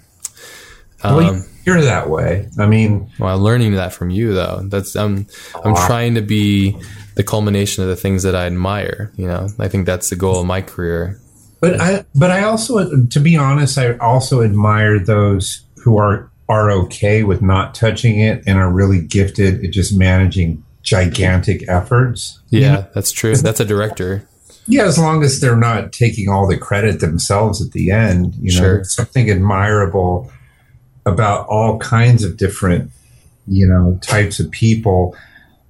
I sometimes me wanting to touch everything, I feel inhibits the potential of things sometimes. It, like I could be doing five things instead of just one thing, you know, and, and I could be really rich if I function that way. Sometimes I have those stupid thoughts about things. Sure. They're yeah. relevant thoughts though, right? Wouldn't you think? I've had them too. It's definitely a part of the yeah, way I perceive it, things. You have to find a way to do both, to make the most out of your, you know, career financial potential as well as your creative potential. That's a tough balancing act. Yeah, incredibly tough. And I don't think, I really admire people that can pull that balance off, because it is a balancing act and trying to discover that, you know, it's a very, it's a tough one, you know. Yeah. I remember this guy in the small town that we used to live in. He owned this Italian place, and I mean, he, they had people lining up out the door to get his thing. And I remember looking at the guy, and he just—he looked terrible. He was just his guts out, like his hair's falling out, and he's just like sweating. And I'm like, man, this poor guy. Like he needs to. He needs to change that. He's got to get help, you know, and and kind of release his sauce ingredients to other people that could help him out. And and it never really grew. It always kind of stayed that way. And then we moved out of the area, and we came back ten years later. All of a sudden, they had this huge restaurant. Mm. It's, it like covered the whole city block practically. And I thought, okay, well, he finally figured that out. The right team member came along, you know? Yeah. Yeah, that's a that's a great that's a great story, because it's really uh, you can really use that for anything. Really, you can use it for what we do, and definitely cooking and food as well. There's a really great cross correlation between art and cooking. I've noticed a, quite a bit of a trend to merge the two um, as of recent, especially with the uh, the stuff that's on Netflix. Have you watched Chef's Table yet? No. Uh, ah, it's amazing. Watch it. You're gonna love it. You'll to- it'll totally resonate with your soul. I know for sure. It's amazing. That it's cool. It's it's. Uh, have you seen Jiro Dreams of Sushi? Have you seen that? Uh. Uh-uh. Oh man, that's awesome. It's from the same director, and I think some of the same the, the same team. Yeah. Seriously, watch that. If the, there's the next film you watch, watch either of those. Um, the Chef's Table is, I think it's like forty-five to sixty minute episodes, and they're just amazing. I won't even say anything beyond that, and I'll I'll hype it up, and you'll still love it. So, okay. Yeah, it's really great. It's really inspiring. Yeah, cooking shows, I think we could really relate to that, because it's the same kind of thing. Oh, it's very same and similar. Just wait until you see it. It's, it's you're going to be like, oh, that's me. Like, this guy is me, exactly. Or this girl is me. Like, we all are sharing the same just fanatic madness, really. And it's just yeah. chaotic and crazy, but it's all tied to the same thing. This a lot of the times you'll see these episodes, um, you know, they'll go through, it happens sometimes on this podcast where people are going so hard through their routines and patterns that the moment that they have a moment to reflect and, and kind of go in, inward and think about what their actions are based on the questions, it's very therapeutic, and they kind of crack underneath this. They discover why they've been doing this thing for ten years nonstop, you know? It's really unique. It's a very special thing. I love it. It's fantastic. I've recommended it to everybody. Everybody loves it. It's just That's really, yeah. It's it's great when you have such amazingly produced entertainment that speaks so well about the human soul, yeah. and connects us all. And it goes to show that, you know, art and food and all this stuff is all very similar. So, yeah. But you're referring more specifically though to a process of refinement. right? Yes. I mean, the show is multidimensional beyond just that concept, but yeah, that's definitely... But um, it, that it puts people through the rigor of having to kind of face yes. what it is that's holding them back. Yep, that's right. Which is pr- exactly why I don't like the corporate world so much. Yes, exactly. I think that there's a big disconnect between the, the intention and the soul of people. And there it's is- weird how we get lost in these things, you know? Yeah. It looks attractive on the outside to me personally. People seem happy and they seem to have a good life, even financially. But when you're in there working with these same people, there's this idea that I'm going to just sort of play this game yes. and I'm going to get through this day. And as long as I haven't offended anyone, I could go home in peace and come back to a job again. It, that drove me nuts because I didn't feel any personal growth from from that culture at all regarding that. I always I started to actually catch myself trying to figure out how to kind of play that game rather than be very productive and learn something. Sure, absolutely. I think it's a designed, um, it's an, an experience design that's created out of uh, um, comfort. And and it's based on a fear-based kind of thing, you know. It's very um, fear-based. Yeah, which is which is ironic because it, it is it's comfortable, but it's very um, it's much of a it's very much an illusion. That's why I don't do it because I feel the same way. I just can't I can't subscribe to the nine to five. I I can't go work the corporate life. I've had many job opportunities, and it's like I'll never take that because I. As as crazy and hard as it is to balance the life that I have now, I love it. Yeah, it's so challenging. That's right. That's right. And it will not, I mean, the weird thing too about the corporate world is it seems like eventually it will just catch up on you. Yeah, if you're not careful. I think um, self-analysis uh, will really help ward that off, though, I believe. Yeah. Personally, I think it really helps as far as being able to go inward and, and, and go, is this right? Am I happy now? Is this something that... Um, that I'm proud of, um, can I sleep tonight without being held up on those thoughts, you know? And I think more importantly though, are you, should, if you're in that situation, if that's your existence, are you going home and sharpening your skills and learning something new? It's challenging. I think when you get caught in that, you know, that pattern, because yeah. I, I know quite a few people that work the, the corporate life or work at major industries and, um, their growth is very slow. Yeah, because they're they're drained from dealing with people stuff. Playing, yeah, playing that role in that, you know, I'm not into it, but um, yeah, I don't, and I don't really personally. I've never met anybody that really thrives and loves it, unless they're like a C E O. But you might as well be us then, because that's what the C E O is basically what we do. You know, tons of risk and crazy amounts of just respect, and also at the same time responsibility. But that's part of that. It's like riding the Bronco, man. Riding the life's Bronco. Woo! The Bronco of life. Sex. the, the life Bronco. But yeah, I, I think at the same time too, like if you think about it, your career trajectory and your path, like you've come from some of the best, most dominating um, places that were all about taking risks and exploring things and challenging everybody. Yeah. And you go from that to a complete shell shocking experience of a nine to five. It's like phew, they're in a completely different, that's it couldn't be more opposite really, you know? So I was really curious. I was like, I'm standing on the sidelines. I wonder how this is going to work for you. I'm really curious, you know? So I didn't want to say it or judge or anything, you know, cause that's not my place, but no, I, I'm glad I did it. Really. I think it's good. I needed I needed to take a breather, and it was awesome. Actually, I rented a house in the Los Gatos Hills and stuff, and it was just a good time to kind of reflect. Yeah. Then you just start that that gnawing inside just starts, you know. So, but it all worked out. I think it's a good thing. I would actually encourage anyone who's never done it to try it. Yes. Well, like anything really within reason, you know, like yeah. be be prepared to understand that you're going to experience something, but I think that's the beauty of life is experiencing these things so that you know it, you know? Yeah. I saw the saying today, I think I'm going to butcher it, but it was a pretty great one from Bill Nye. He said, everyone that you meet is going to have something that you don't know. You know, like they're basically, you can learn something from everybody, you know. That's right. So, which is really amazing. And it's incredible to be humbled by that and understand that you won't, you don't know everything, you know. Yeah. I I think the problem with our side of these kinds of things, of this, especially in this business, is we're so, we're so kind of maverick about everything that there, mm-hmm. you, you got to be careful that there isn't sort of an, there, there's an arrogance that can kind of creep up. Oh yeah.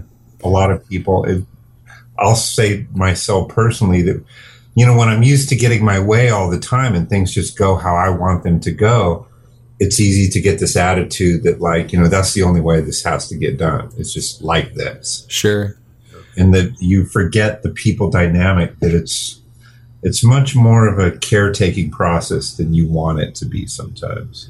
Yeah, I think there's something beautiful, though, um, to counter that argument, though, when you think about guys like, um, let's just use Steve and Elon, for example. I mean, what you just said, that's exactly who those people are. Like, this is my way and this is how it's going to be happening.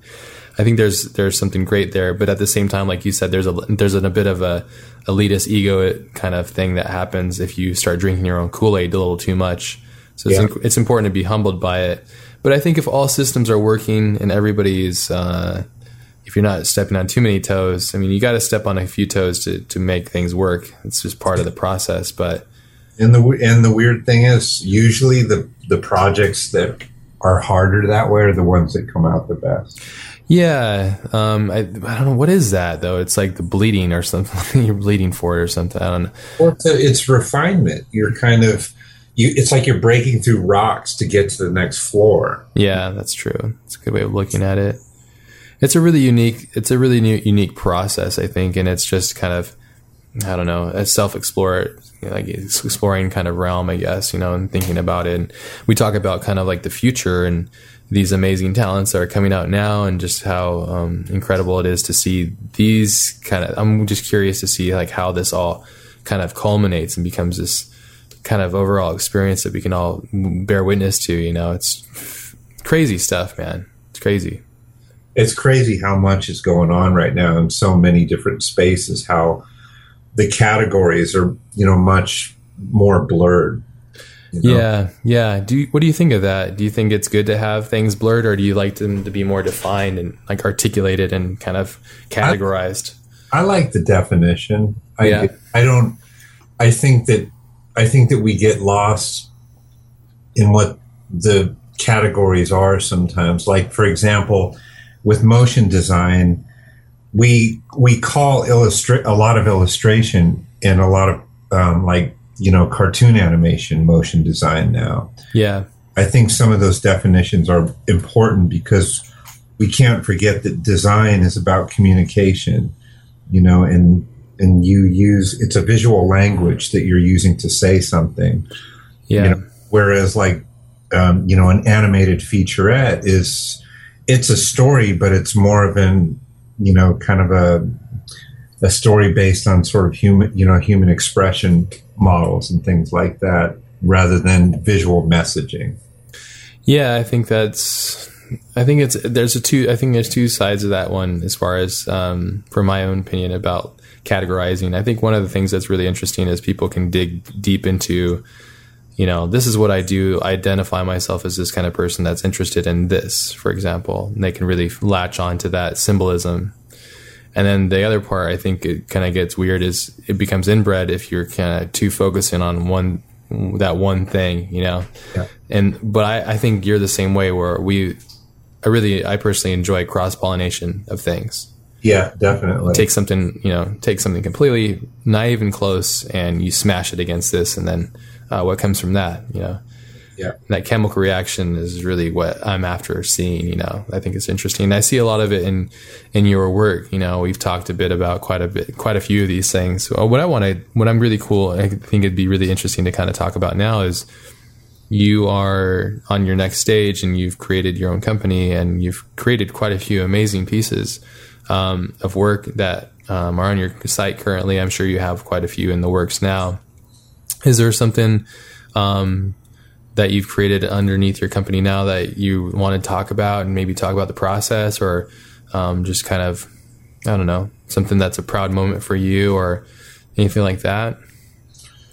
I've been, well, I want to, but I think what's really gotten me excited lately is just having return clients. You're like, yay, you came back. Yay. That's awesome. You know what I mean? Like, I think that's, and you probably have the same yeah. problem, is that that's where you know you're really successful at what you're, at least in, in other words, I'm less, these days I'm less concerned about how I appear to three thousand motion designers than I am about how do I appear to, you know, a, a nice client who's gonna who's who's gonna give me something else to work on. Was there a moment where you were trying to appeal to um, your own design audience and focusing on that too much? I was, and I still do, but I think if that's all my focus is, I'm never going to be satisfied with the client work, because yeah. there has to be, you know, you have to meet in the middle, whether you like it or not. So what if this scene could be much cooler if you did this? Well, if that's not their brand, that, you know, they can't have anything to do with it because it just confuses their thing. You yeah. know, you have to kind of work with that a little bit. That's more or less like what a sacrifice, I guess. It's a sacrifice, but I guess the trick is you could never let it deter you from trying again the next time. Sure. So you have to be careful that you also don't start to kind of dumb down in your processes. Yeah. Because you know this is going to work, or, you know, so I think a lot of people, they go into kind of sleep mode where where they, they kind of already kind of pre-calculated all the steps that are going to happen, and they don't waste their time with that stuff. And I think you should never do that. Yeah, I agree. I think that that leads into some really weird predicaments, you know, and you kind of end up kind of just a weird, a weird feeling in your career. And I think it, I think that's a really interesting way of looking at it, not trying to, to appeal to, you know, like you said, you know, three thousand motion designers, um, and just focusing on making the good work that you're proud of, and you're connecting and collaborating with the, the client. Yeah. At what point do you feel that when you're collaborating with the client, um, I mentioned this, I don't know if you, if I mentioned this to you, but I, as an analogy that I always thought was interesting is becoming the client's, um, their mind rather than their hands. 'Cause I know you've experienced it. We all have um, the moment in a project where the client takes the steering wheel and starts driving. Um, how is that working with you as far as finding that balance with making great work and then appealing to the client, but allowing yourself to also have your own artistic voice and navigating those kind of waters? Well, the, I mean, the thing I've learned about that though, well, there's, there's a couple of things. First of all, it should be flattering to you that they feel like they want to be that engaged. Yeah. No, that's that's an okay thing, um, you know. And you have, and but there's the other side of it though too, is there's a level of respect that is sort of a test, you know. At that point, it's like you can choose to think that you're going to do your own thing, which you won't. You just won't be able to, or you could work with them. All they want to know is that they're being heard, and that and and you're listening to them. And it's not sort of a lip service thing. It's it's that you are genuinely, they want to know you are genuinely focused and you care about what they care about. And oftentimes when we engage with them like that, then we have more creative space. Yeah. You know, but we also have to be okay with if we are not going to have it. It is more important, I think, to have the relationship and to try to make it right, because it presents a whole set of new challenges. And we're not always right. That's what I've learned is I used to totally not get this stuff when I was a younger designer, but I'm learning that the best clients in a lot of ways are smarter than I am in what it is that they want. And sometimes it's good to really kind of listen to that.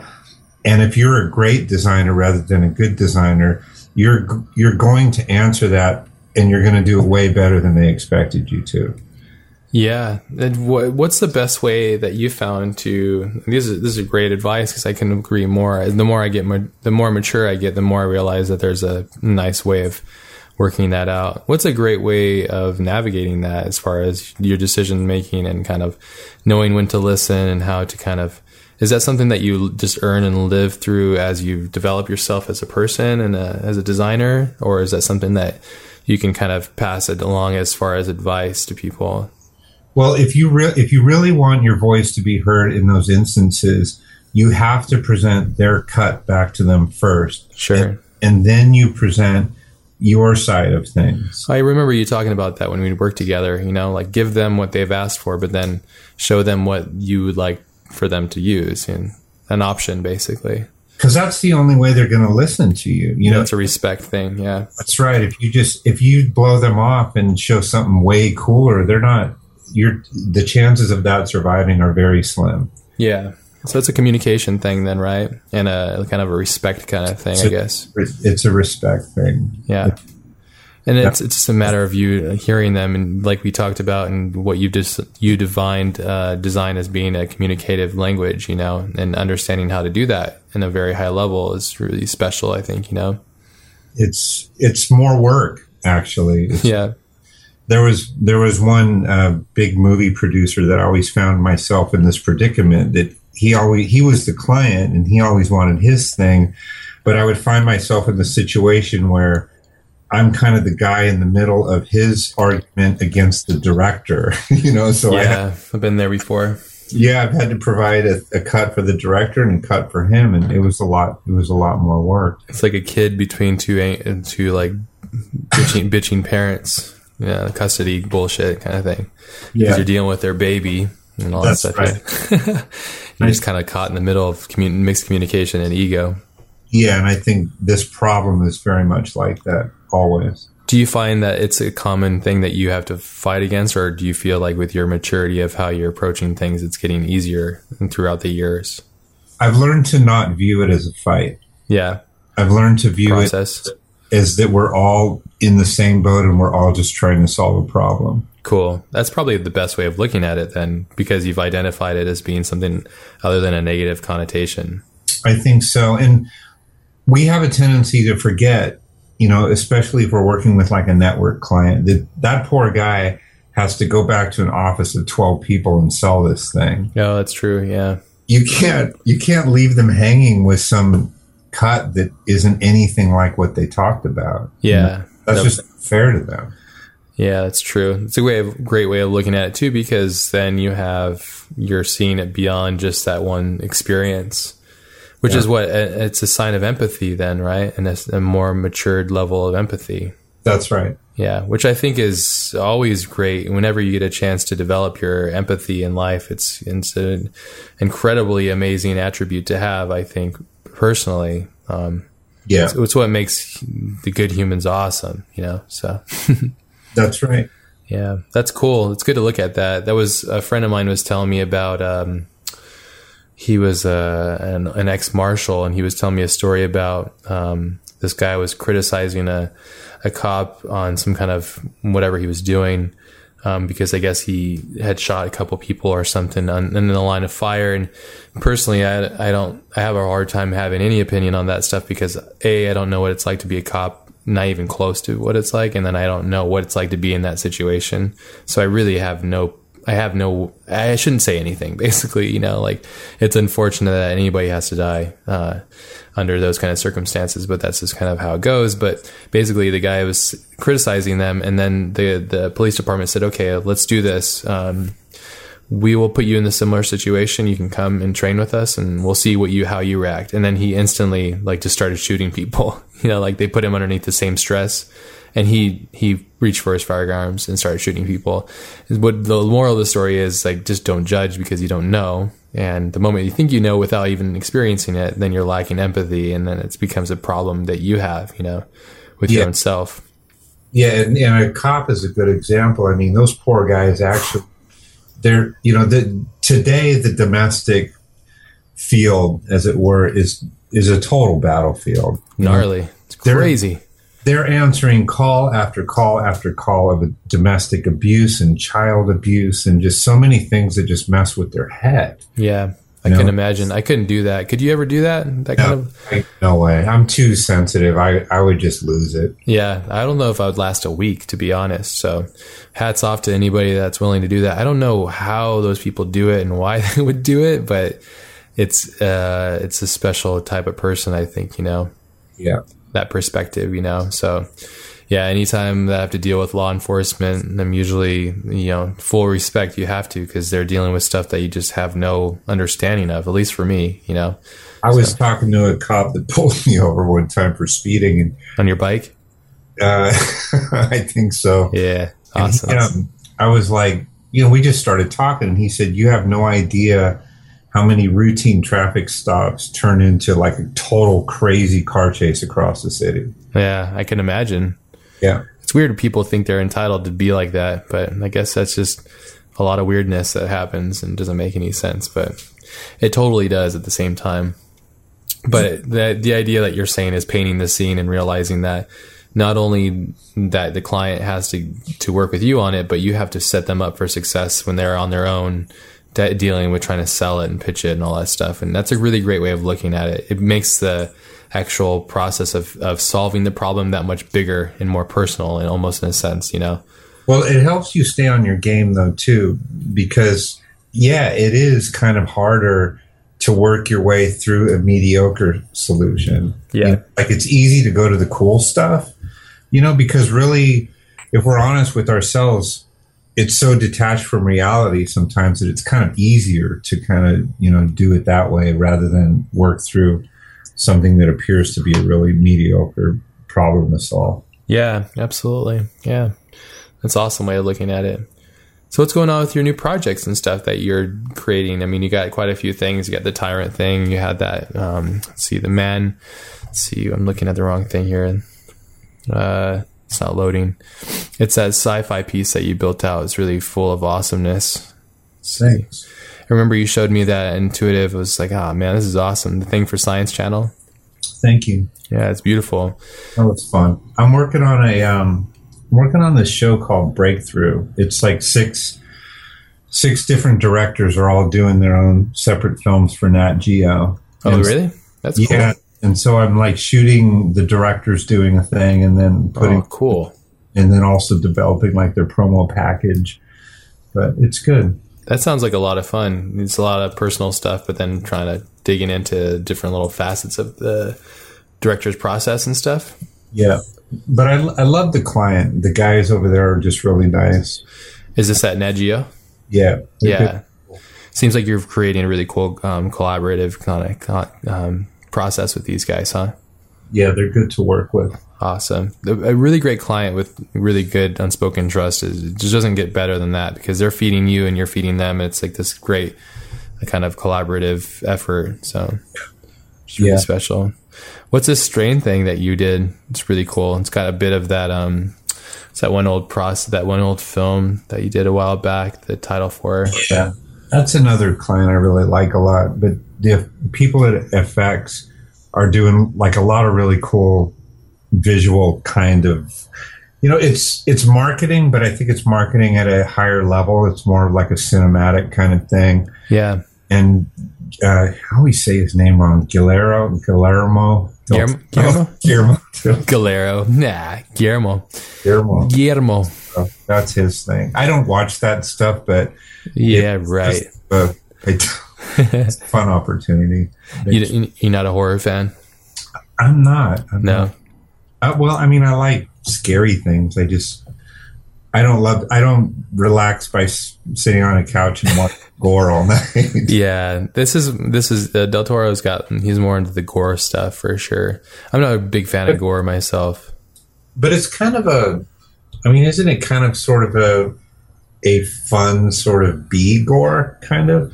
That's what I think The Strain is. Yeah, yeah. I haven't watched it, but I think that's kind of what it is. It's got yeah. some kind of, some like, fun madness and stuff. Yeah, there's like a level of unseriousness about it, I think. Yeah, um, it's it knows what it is, basically, from what I've understood. So, which is kind of, it's kind of cool, definitely. Guillermo is a, he's really fun to work with. He's a such a such a ball of energy, such a really cool dude, really unique guy.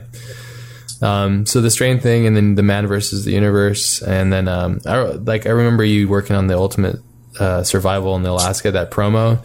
It's just like I know. I think I saw it on T V, and I know when I see something of yours, I'm like, ah, that must be Danny. That Danny did that, or something. I, I remember seeing it and going like, okay. And then I had to check the internet to make sure. So they're fun. They're just, you know, reality is reality, and I think that's what I mean about some of the things we were just talking about, is that it's easy to look at work like that or assignments like that as, eh, you know, it'll it'll always just be that.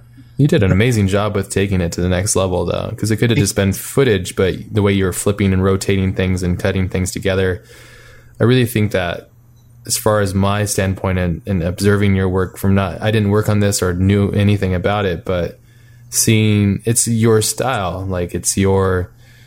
It's it's kind of a rare thing that it's uh, not a lot of people understand it or, or are able to replicate it, which is probably good for you. Um, but, you know, especially like the last part of that sequence where the guy's falling down over the snow, and then it cuts into the guy that's holding the rope over like the cave or something. Then the other guy falling into the water, then transitions into the guy in the water.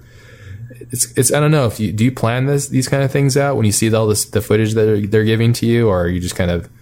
I find those things in the process. You know, you probably work the same way. It's like, that's what I love about being hands-on, is you won't see that if you're just sort of overseeing it. Yeah. You know, you, you might see it, but when you're really in it and you're just, you know, your hands are in the clay and you're just always shaping that stuff, and you're going to find these things, you know, throughout the process. So that's how I like to work. I also don't...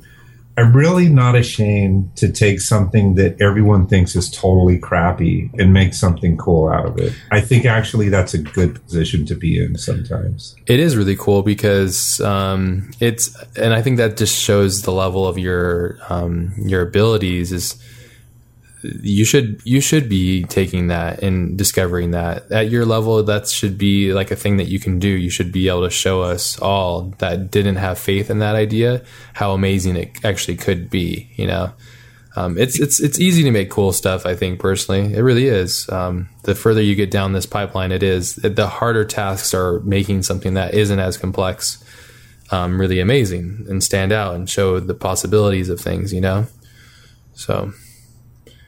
Yeah, damn you, Super Danny. But you, Mister, far from it. But these things are really great. Oh, hold on now, hold on. You're quite an entrepreneur these days. You've got a lot going on.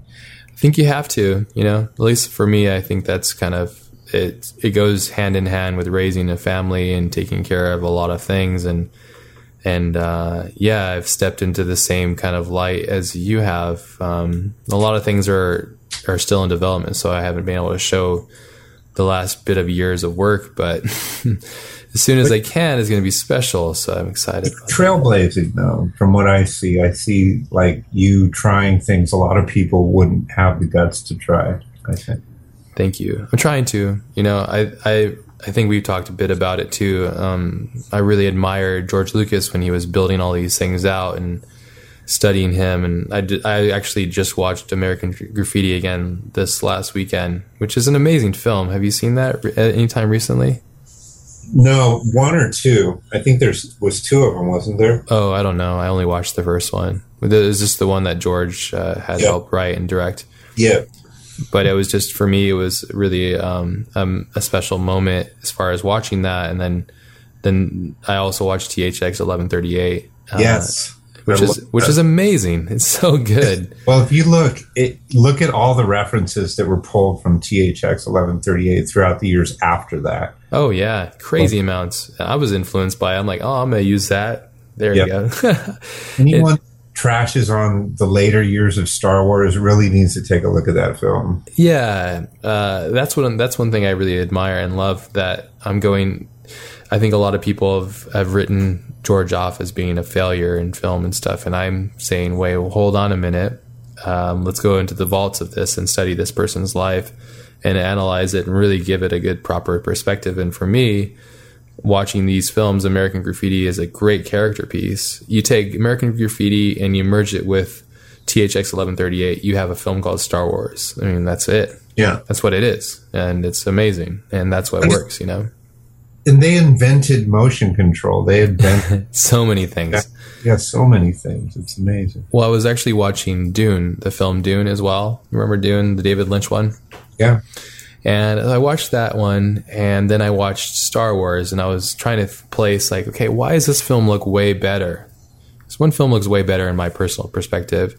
I felt like Dune was lit like Wizard of Oz, where it was like nobody turned off the studio lights. Everything is lit. that, I think that's a certain style, though, that they were just going for. It is, but it, for me, it's like, man, come on, where's the noir? You know, like, yeah. take, turn all those lights off. Just put one light over there. And I, there was the electric bill on that job must have been crazy. So, it's very, I don't know, it's very British to kind of do films that way.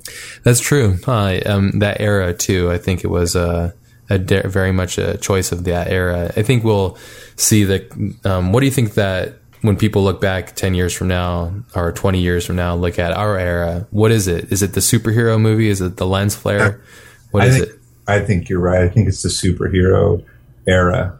You know, like crazy superhero stuff. It's it's almost too much. Marvel itself just has this incredible franchise. You know that. Unfortunately, I don't think D C will ever be able to, you know, meet.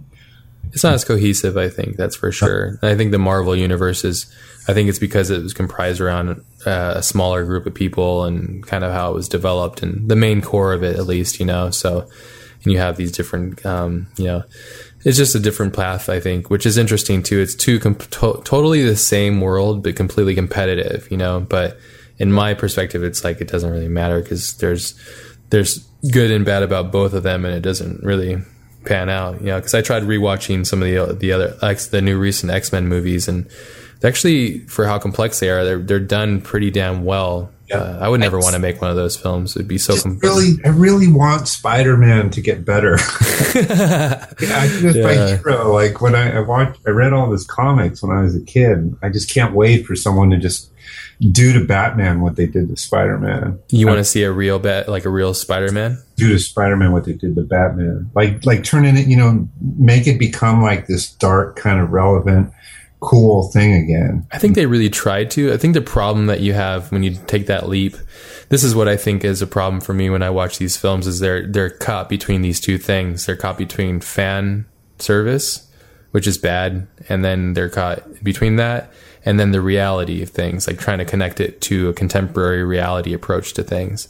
I think the the reason why Nolan is able to pull off Batman is because Batman's an actual person. And Bruce Wayne is an actual person. And it's a bat.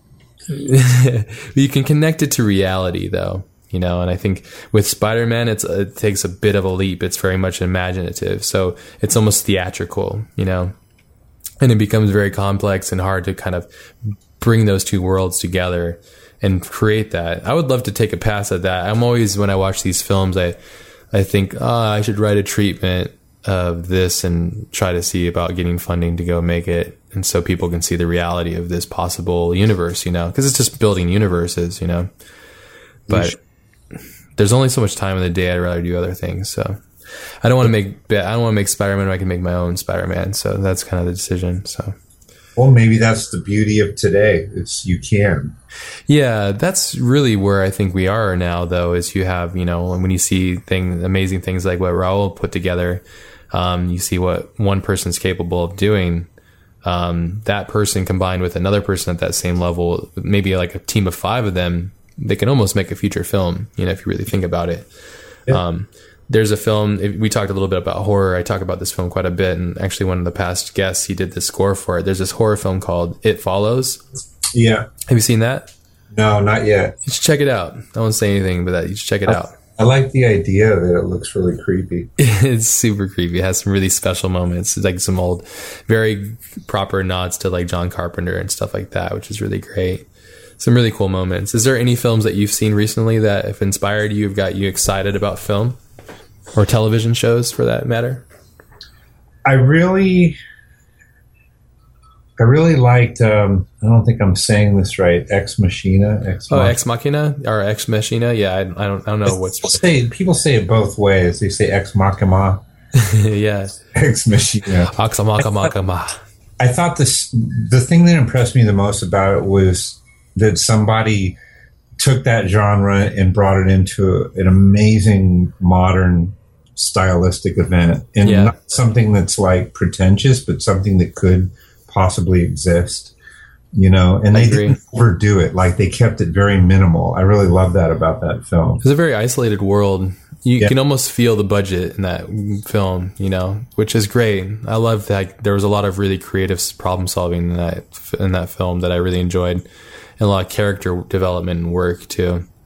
Yeah, it's interesting. I like there's a, that that movie has a, such a mixed review from so many people that I know. I personally really enjoyed it. It wasn't perfect by any means, but it had so much great qualities to it that I really admired, and all the same things that you liked. Is there any other films that you've seen recently that you enjoyed? I, I was I actually went and saw that Earthquake movie with The Rock. What oh my God! Yeah, you saw that. How was that? Was hilarious. Yeah, yeah. Those was, movies was, are all hilarious. They're visual effects of house movies. Yeah, I was really in one of these really weird moods. I'm like, let's just go see this thing. Actually had fun. It was kind of funny. That's cool. That's but, what those movies are meant for, though. You know, you can't go there taking it serious, you know? No, no way. I think Jurassic was the same way, but it was better. Yeah. You watched that. What was your thoughts on the new Jurassic Park film? I liked it. I actually liked it. Yeah. It was just a fun ride for you. I think so. Yeah. But, how does know, it stack up against the old the old goodness? It does. It it can never, because back then, to actually see a C G dinosaur that was believable was something that completely blew your mind. Yeah, it, it totally does. I was it, like, what the hell? It totally did, because anything before that was animatronics. And so it was pretty amazing. It was a really amazing time in film, I think, too. Yeah. I look, I, I'm also studying Spielberg because he's a phenomenon as well, and an amazing, amazing talent. And uh, he actually said something interesting um, recently, where he said that he thinks that film, the film industry itself, is going to implode on itself just because of what's what is happening. Yeah. Um, which I felt is kind of depressing, but at the same time, it's time for change, you know. So it's just what's going to happen, unfortunately. I loved uh, Interstellar. I thought Interstellar was good. It had some really uh, fantastic moments. It's a beautiful film, too. They used a lot of practical effects, too. Yeah. For a crazy I mean, amount of practical effects. I mean, the bookshelf scene at the oh, end. So good. Spoiler so, alert. Worth the whole film. Yeah. The Tesseract is amazing. I love that. Gravity was unbelievable. Yeah. How cool is that? That film had some amazing special effects in it as well. And I think it had some really cool um, story moments as well. I mean, whether you liked it or not, there's a couple of silly moments, of course, but yeah, you had but to be in the mood for it, I think. Amazing movie to see in the theater, though. This, I had to see that in the theater. I think I saw it in IMAX. I saw yeah. Interstellar in IMAX, too. One, one movie recently I saw that's just dialogue that was unbelievable, I thought, was A Most Violent Year. I haven't seen that yet. I've heard that's been, re- I think that's really good. Well, what's so amazing about it is how fantastic they made such a simple idea, but also how restrained hmm. they were in, in making that film. Yeah. Like, it just really holds up well. Do you get excited and inspired when you see a film like that? Like, what's your feeling, your mind after that?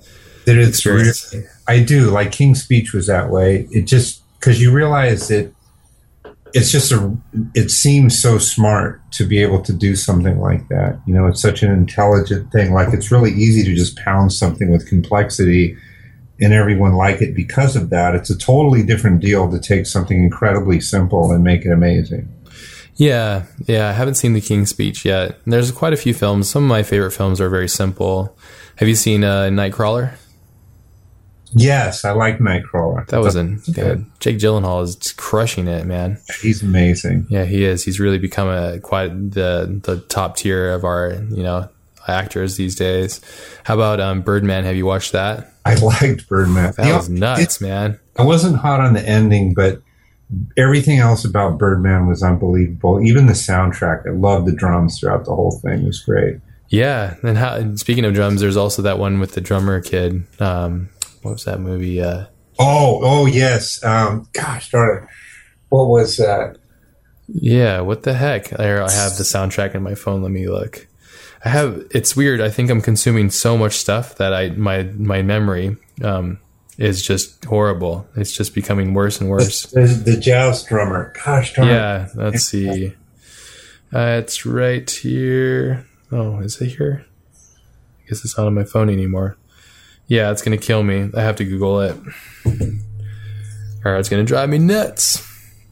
That was uh, unbelievable. People listening are like yelling at it at us. Well, what's so great about that film, though, is it really isn't far from the truth of it's what great. of what you have to go through to really get in on the big stuff. It's called like, Whiplash. Yeah, I couldn't Whiplash. agree more.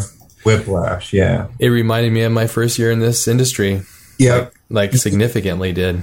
Right? You yeah. really have to. I mean, obviously, with any film, you know, we have to have a level of exaggeration for us to be fully engaged. But there's so much truth to that as a story of how, I mean, I mean, a Black Swan did the same thing. You yeah. kind of have to lose yourself in order to sort of, you know, figure out what you're made of.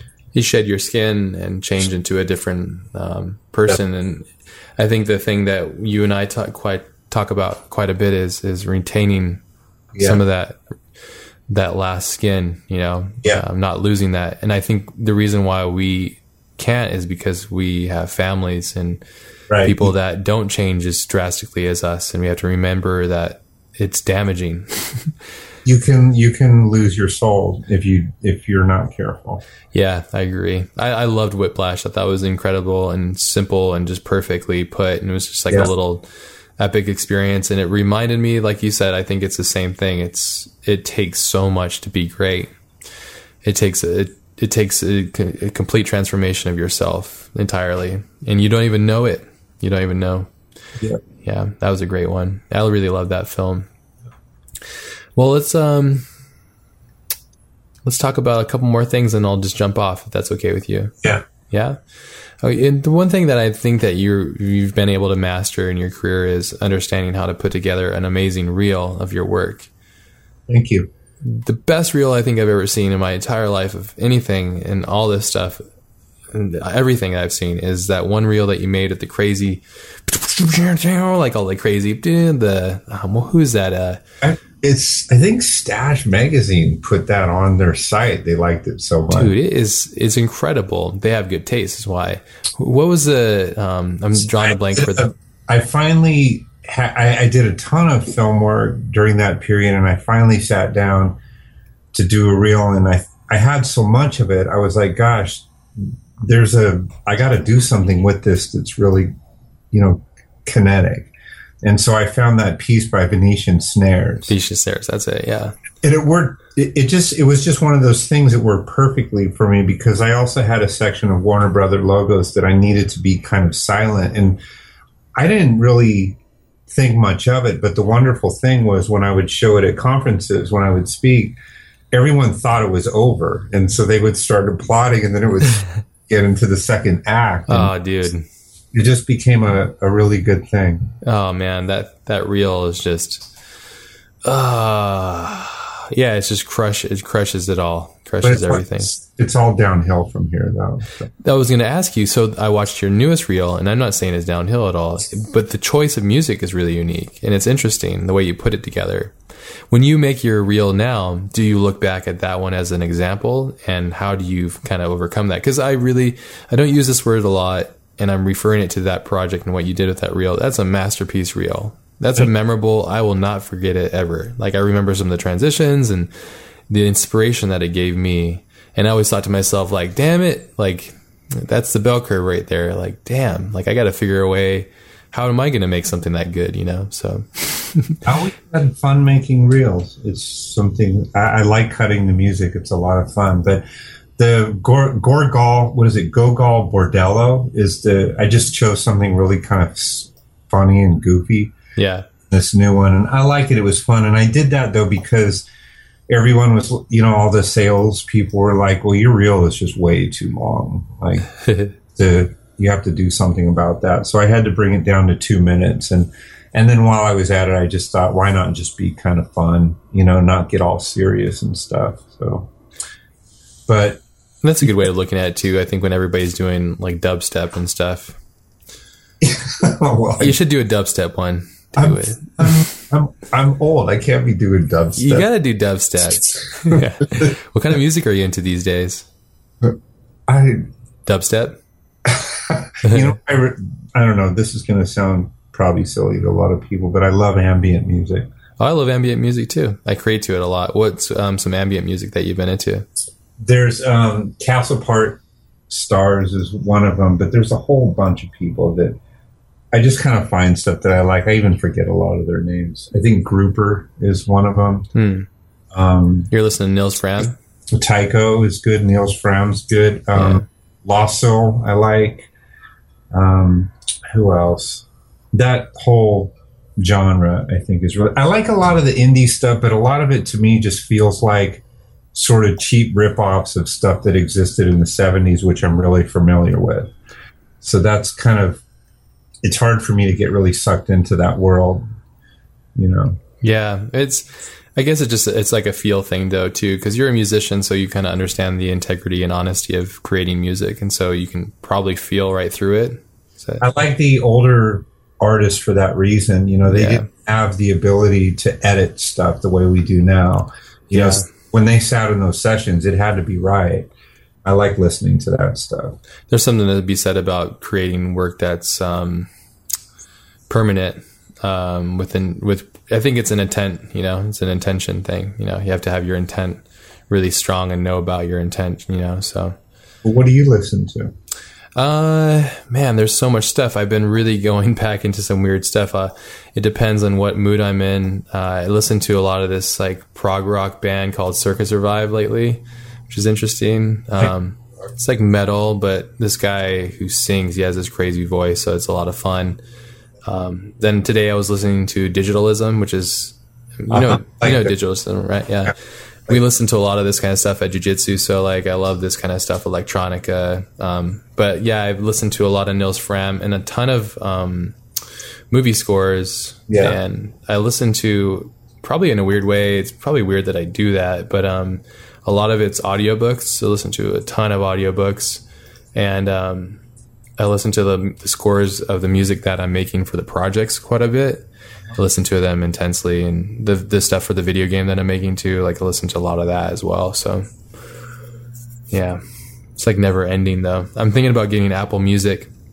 I hear it's good. Yeah, I was thinking about it because um, I have so much music on my computer, but it would be really great to just have it on the go whenever I need it or whenever I want to listen to something. And um, I didn't jump on the whole. Uh, It was at like radio or um, what's that thing called? That app that everybody was doing, Spotify or something like that. I've been using that for a while. Do you like that? I did. I I mean, I'll have to see how Apple is so much better, but I like Spotify. Yeah, I figured Apple would probably have something pretty cool, so I'm gonna use. I'm I gonna think give that a go. I, but I feel guilty at the same time. I feel I know a lot of pro musicians, and I feel really bad for what happened to their industry. Yeah, um, it's gonna happen to our industry too.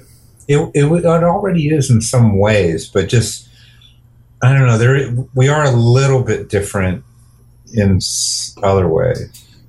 It's totally it will. It, we're totally different, but the same thing. Yeah. I think it's all consumption. We're creating uh, assets for consumption. It's yeah. just the speed of consumption is so crazy. Well, that, that's the thing is I find today that people are less excited about really great motion work than they used to be. That's yeah. the thing is there's just this attitude, you know, that it's it's so much everywhere now that all of it collectively doesn't mean as much as it used to. It's not as special anymore. It's really unfortunate. I find myself too, I'm a bit jaded now because I've seen so much of it. Uh, I remember some of the people I used to work with, they would, I'd be like, wow, look at this, this is so cool. Oh, wow. And they'd be like, yeah, whatever. I'm like, what? Why aren't you excited about this? And yeah. I find myself being that same way. I really want to try and reprogram myself so I'm not so jaded. Um, it's, it's tough though. You know, I think, I think there's a really important thing about being romantically in love with what you do. Yeah. Um, and, it's yeah. challenging though. I think you maintain it by just trying something you totally that really puts you out of your element. Yeah, but you know, like you didn't like, for example, if we use this conversation as an example, like you went out and tried the nine to five at a corporate company, a yeah. massive one, and then that experience is like, oh, I want to go back to doing the motion graphics stuff. You know, like it probably allowed you to be, when you came back to it, were you energized about? I won so much. So I just missed, loved it.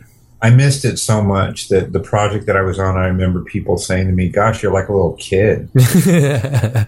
That's great. And I think that's what a good break will do to you, you know? Yeah. I think it's important. How important is it to take breaks in your, in your, in your career? It's incredibly important, especially the older you get. You just, you'll wear down and you'll become dull if you don't do that. You have to be very careful.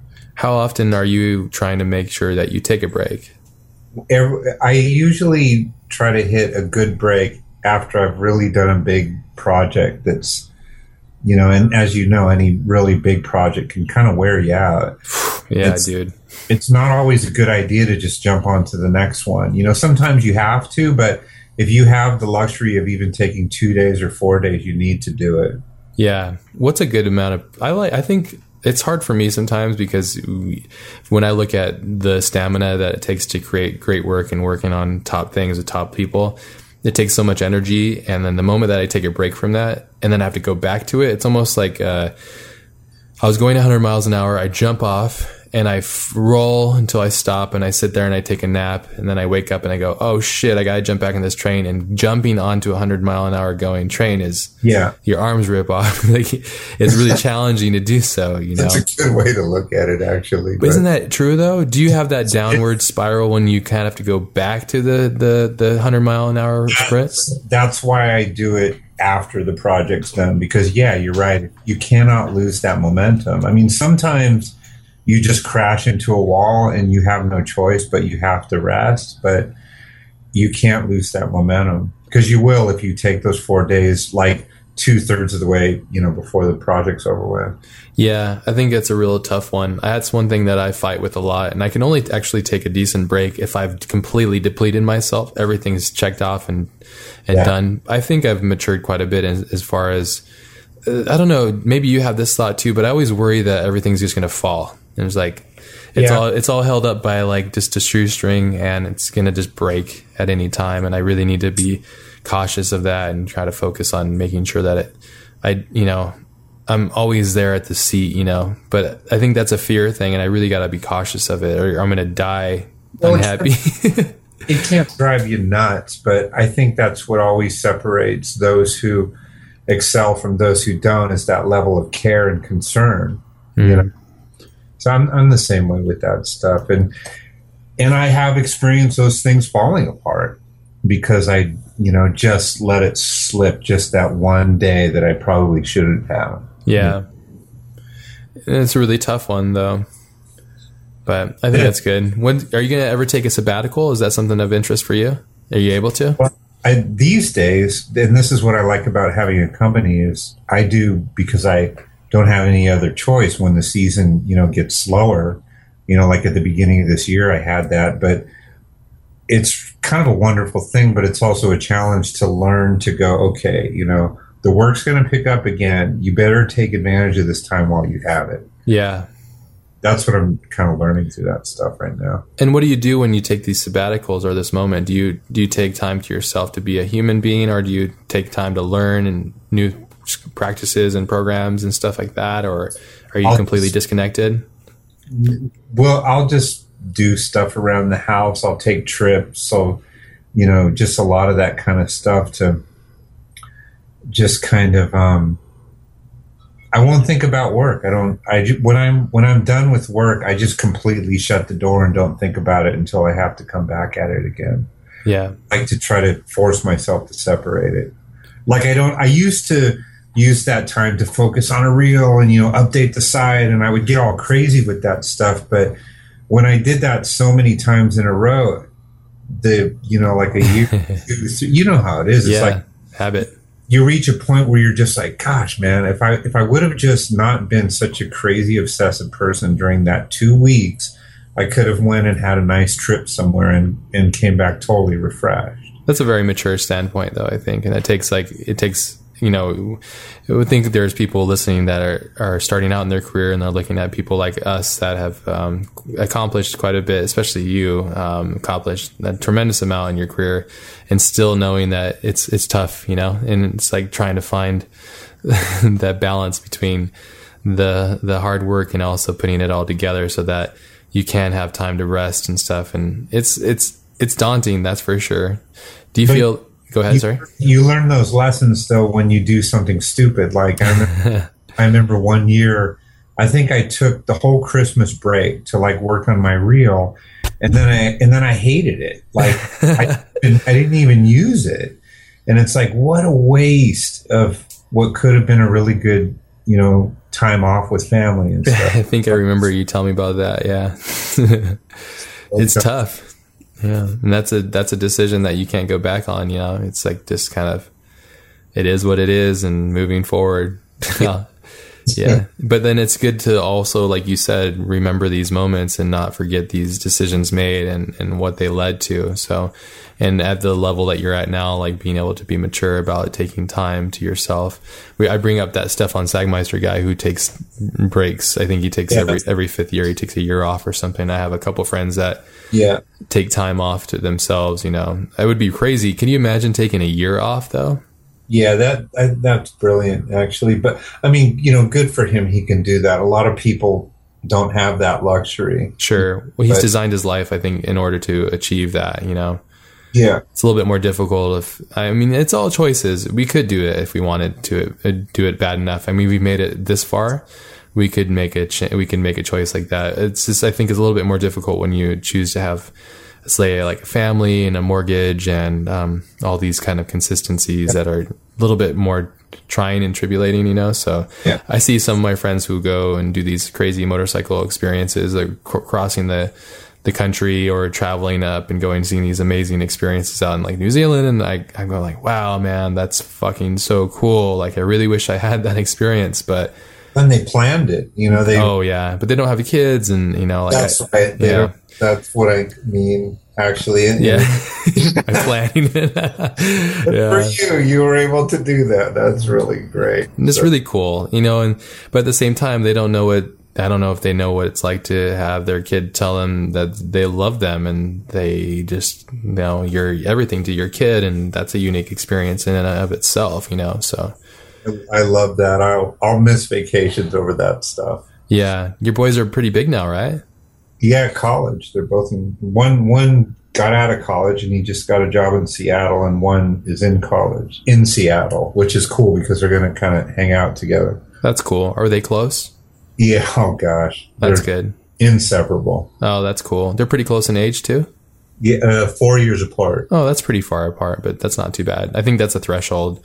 Anything beyond that kind of breaks apart from what I've noticed. Yeah. That's cool. And how's that life, like, how's that for you guys? I mean, so one of them's out of the house and then one of them's on its, on his way out. Is that kind of a unique experience for you and your wife as far as? It's, it's still a transitory period, you know, but yeah. it, it is a different, there's a lot of good stuff about it. There's a lot of stuff that's like, wow. You know, we have to stare at each other all day now. Damn. but no, but I mean, that sounds harsh, but no, it's that true, is though. a reality. And that's why a lot of marriages fall apart in these years is because they then, you know, where they're at at that point, they kind of have to face that at closer range. But fortunately, Vicky and I have always kind of maintained our marriage. So, but now you have a daughter. Yeah.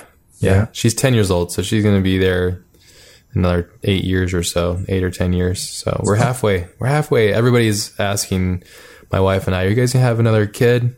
And um, I don't know. I'm pretty selfish about this stuff, man. I think we're already halfway there with Kira. I, I, mean, I don't see you as that kind of person. I see you as someone who is just more careful about it. You know, you don't want to do it badly. No, that's a, you got to be a good parent. You know, that's an important job. And I don't want to bring somebody to this world that I'm not personally ready. I, I think I'd be fine.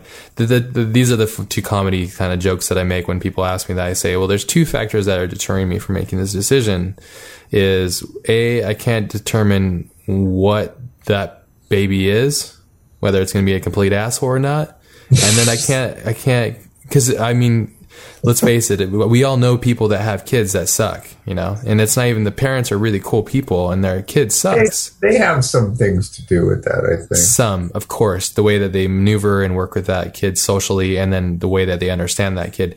Yeah, but they're kids, they're selfish. They that's all they know is what they want. Yes, of course. And it's definitely a lot of it's parenting, but a lot of it's like, whoa, like you're that kid is chemically imbalanced. You you couldn't even you couldn't even control that kid if you wanted to.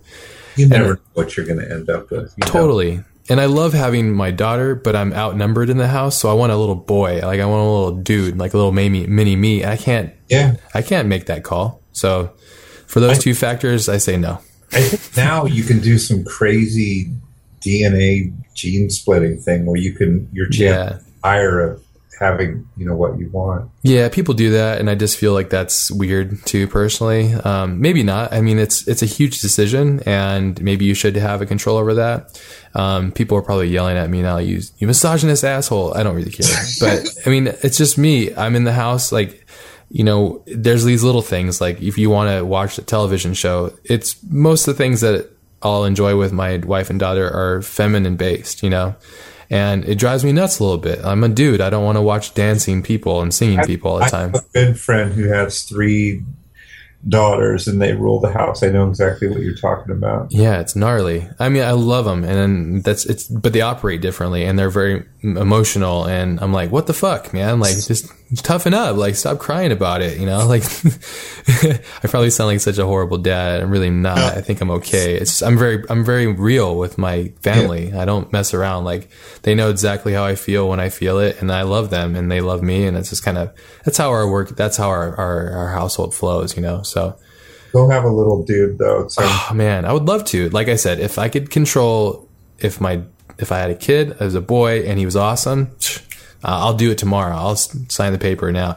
I just can't control those things. And for that, those reasons, I'm yeah. sure if I had a dollar, I'd, I'd be freaking amazed and so stoked as well. It doesn't, I, I don't think that would really, it's, it's more of a joke that I'm making, you know? So but you have a fifty-fifty chance. Yeah, so I don't know. And my wife, we're we're both getting a little older. My wife's six years ahead of me, and she's like, "You better hurry up. You're gonna want this. Is this gate's closing soon?" I'm like, "Oh man, the pressure," you know. So I feel like I'm just becoming a man now. So at thirty-two, so it's tough, you know, having this stuff and balancing it out.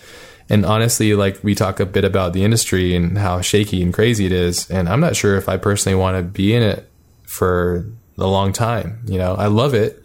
I love the, the feeling of certain things and these experiences, but I'm trying to figure out different ways of manifesting um, a way of life that doesn't constitute for me being stuck in the chair all day long. You know? I hear you. I mean, my greatest fear of aging in the industry has always been being that, you know, guy with gray hair being told what to do by a bunch of thirty-year-olds, you know, like someone who used to be someone that's now just kind of working there. And that's a, that's a relevant fear that to have. I mean, that's, that's a weird thing to say because relevant fear shouldn't be connected, but it's also why I had to start a company. That's the only way to really avoid that. Do you think that's a way of keeping yourself relevant uh, and ahead of that curve? Well, of having control over how you, you want to do things at your own pace. Yeah. Uh, you don't want, you don't want to be in that position when you're old, unless, you know, there are a great group of people that just love you and you love them and everything's rosy, but that's not how this industry works at all. Yeah, it's unfortunate. It's a very cutthroat kind of thing as it's designed. It's very discriminatory. Yeah, yeah, unfortunately. And that's but that really be- the beautiful thing about it. And I've, you know, I've, I've encountered it with um, this podcast, for example, as far as uh, um, just the, the, qu- the quantity of male people that are on here rather than female. And I don't even, I don't pay attention to that stuff. That's not one thing that I focus on, but I've been called out on it many times because of it. Um, I just don't really think of it really.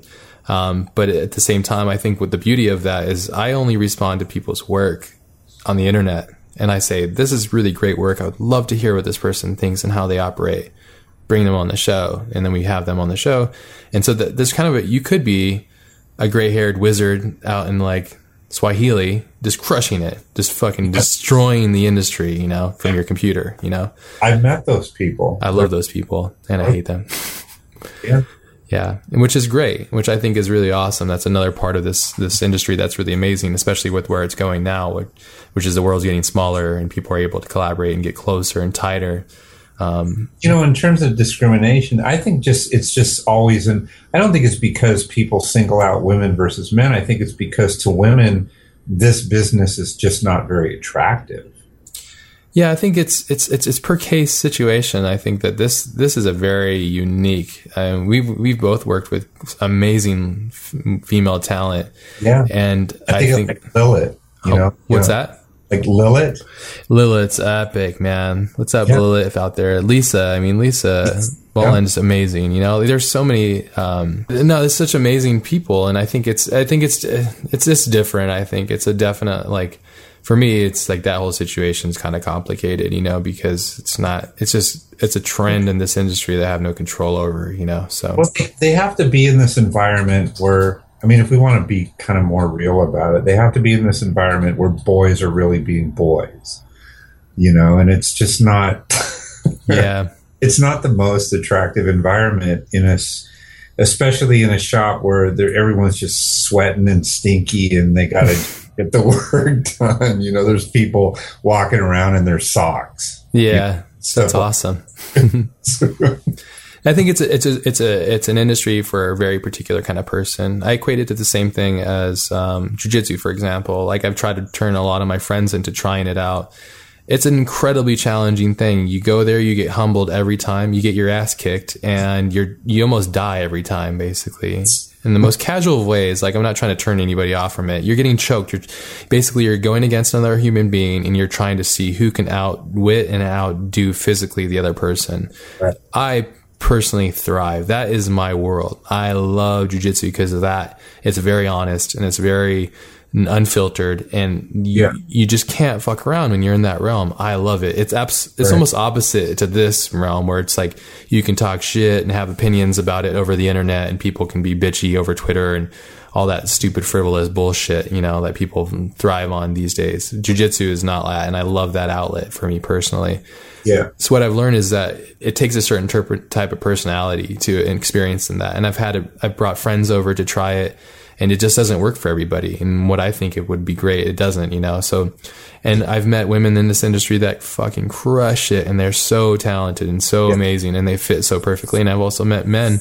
And that's what I think I'm getting at is, to me, it never really was a man and a woman thing. It was just a person thing, you know? Right. And that's the thing I love about it. And to go back to talking about the the argument of, you know, or the fear of being that old guy and with gray hair and being like, being told what to do by, you know, twenty year olds and shit like that just sucks, you know, like who wants to be that person? But at the same time, I think in this industry, you can be that person and live away from it and just crush it, do amazing work and just do your thing, you know?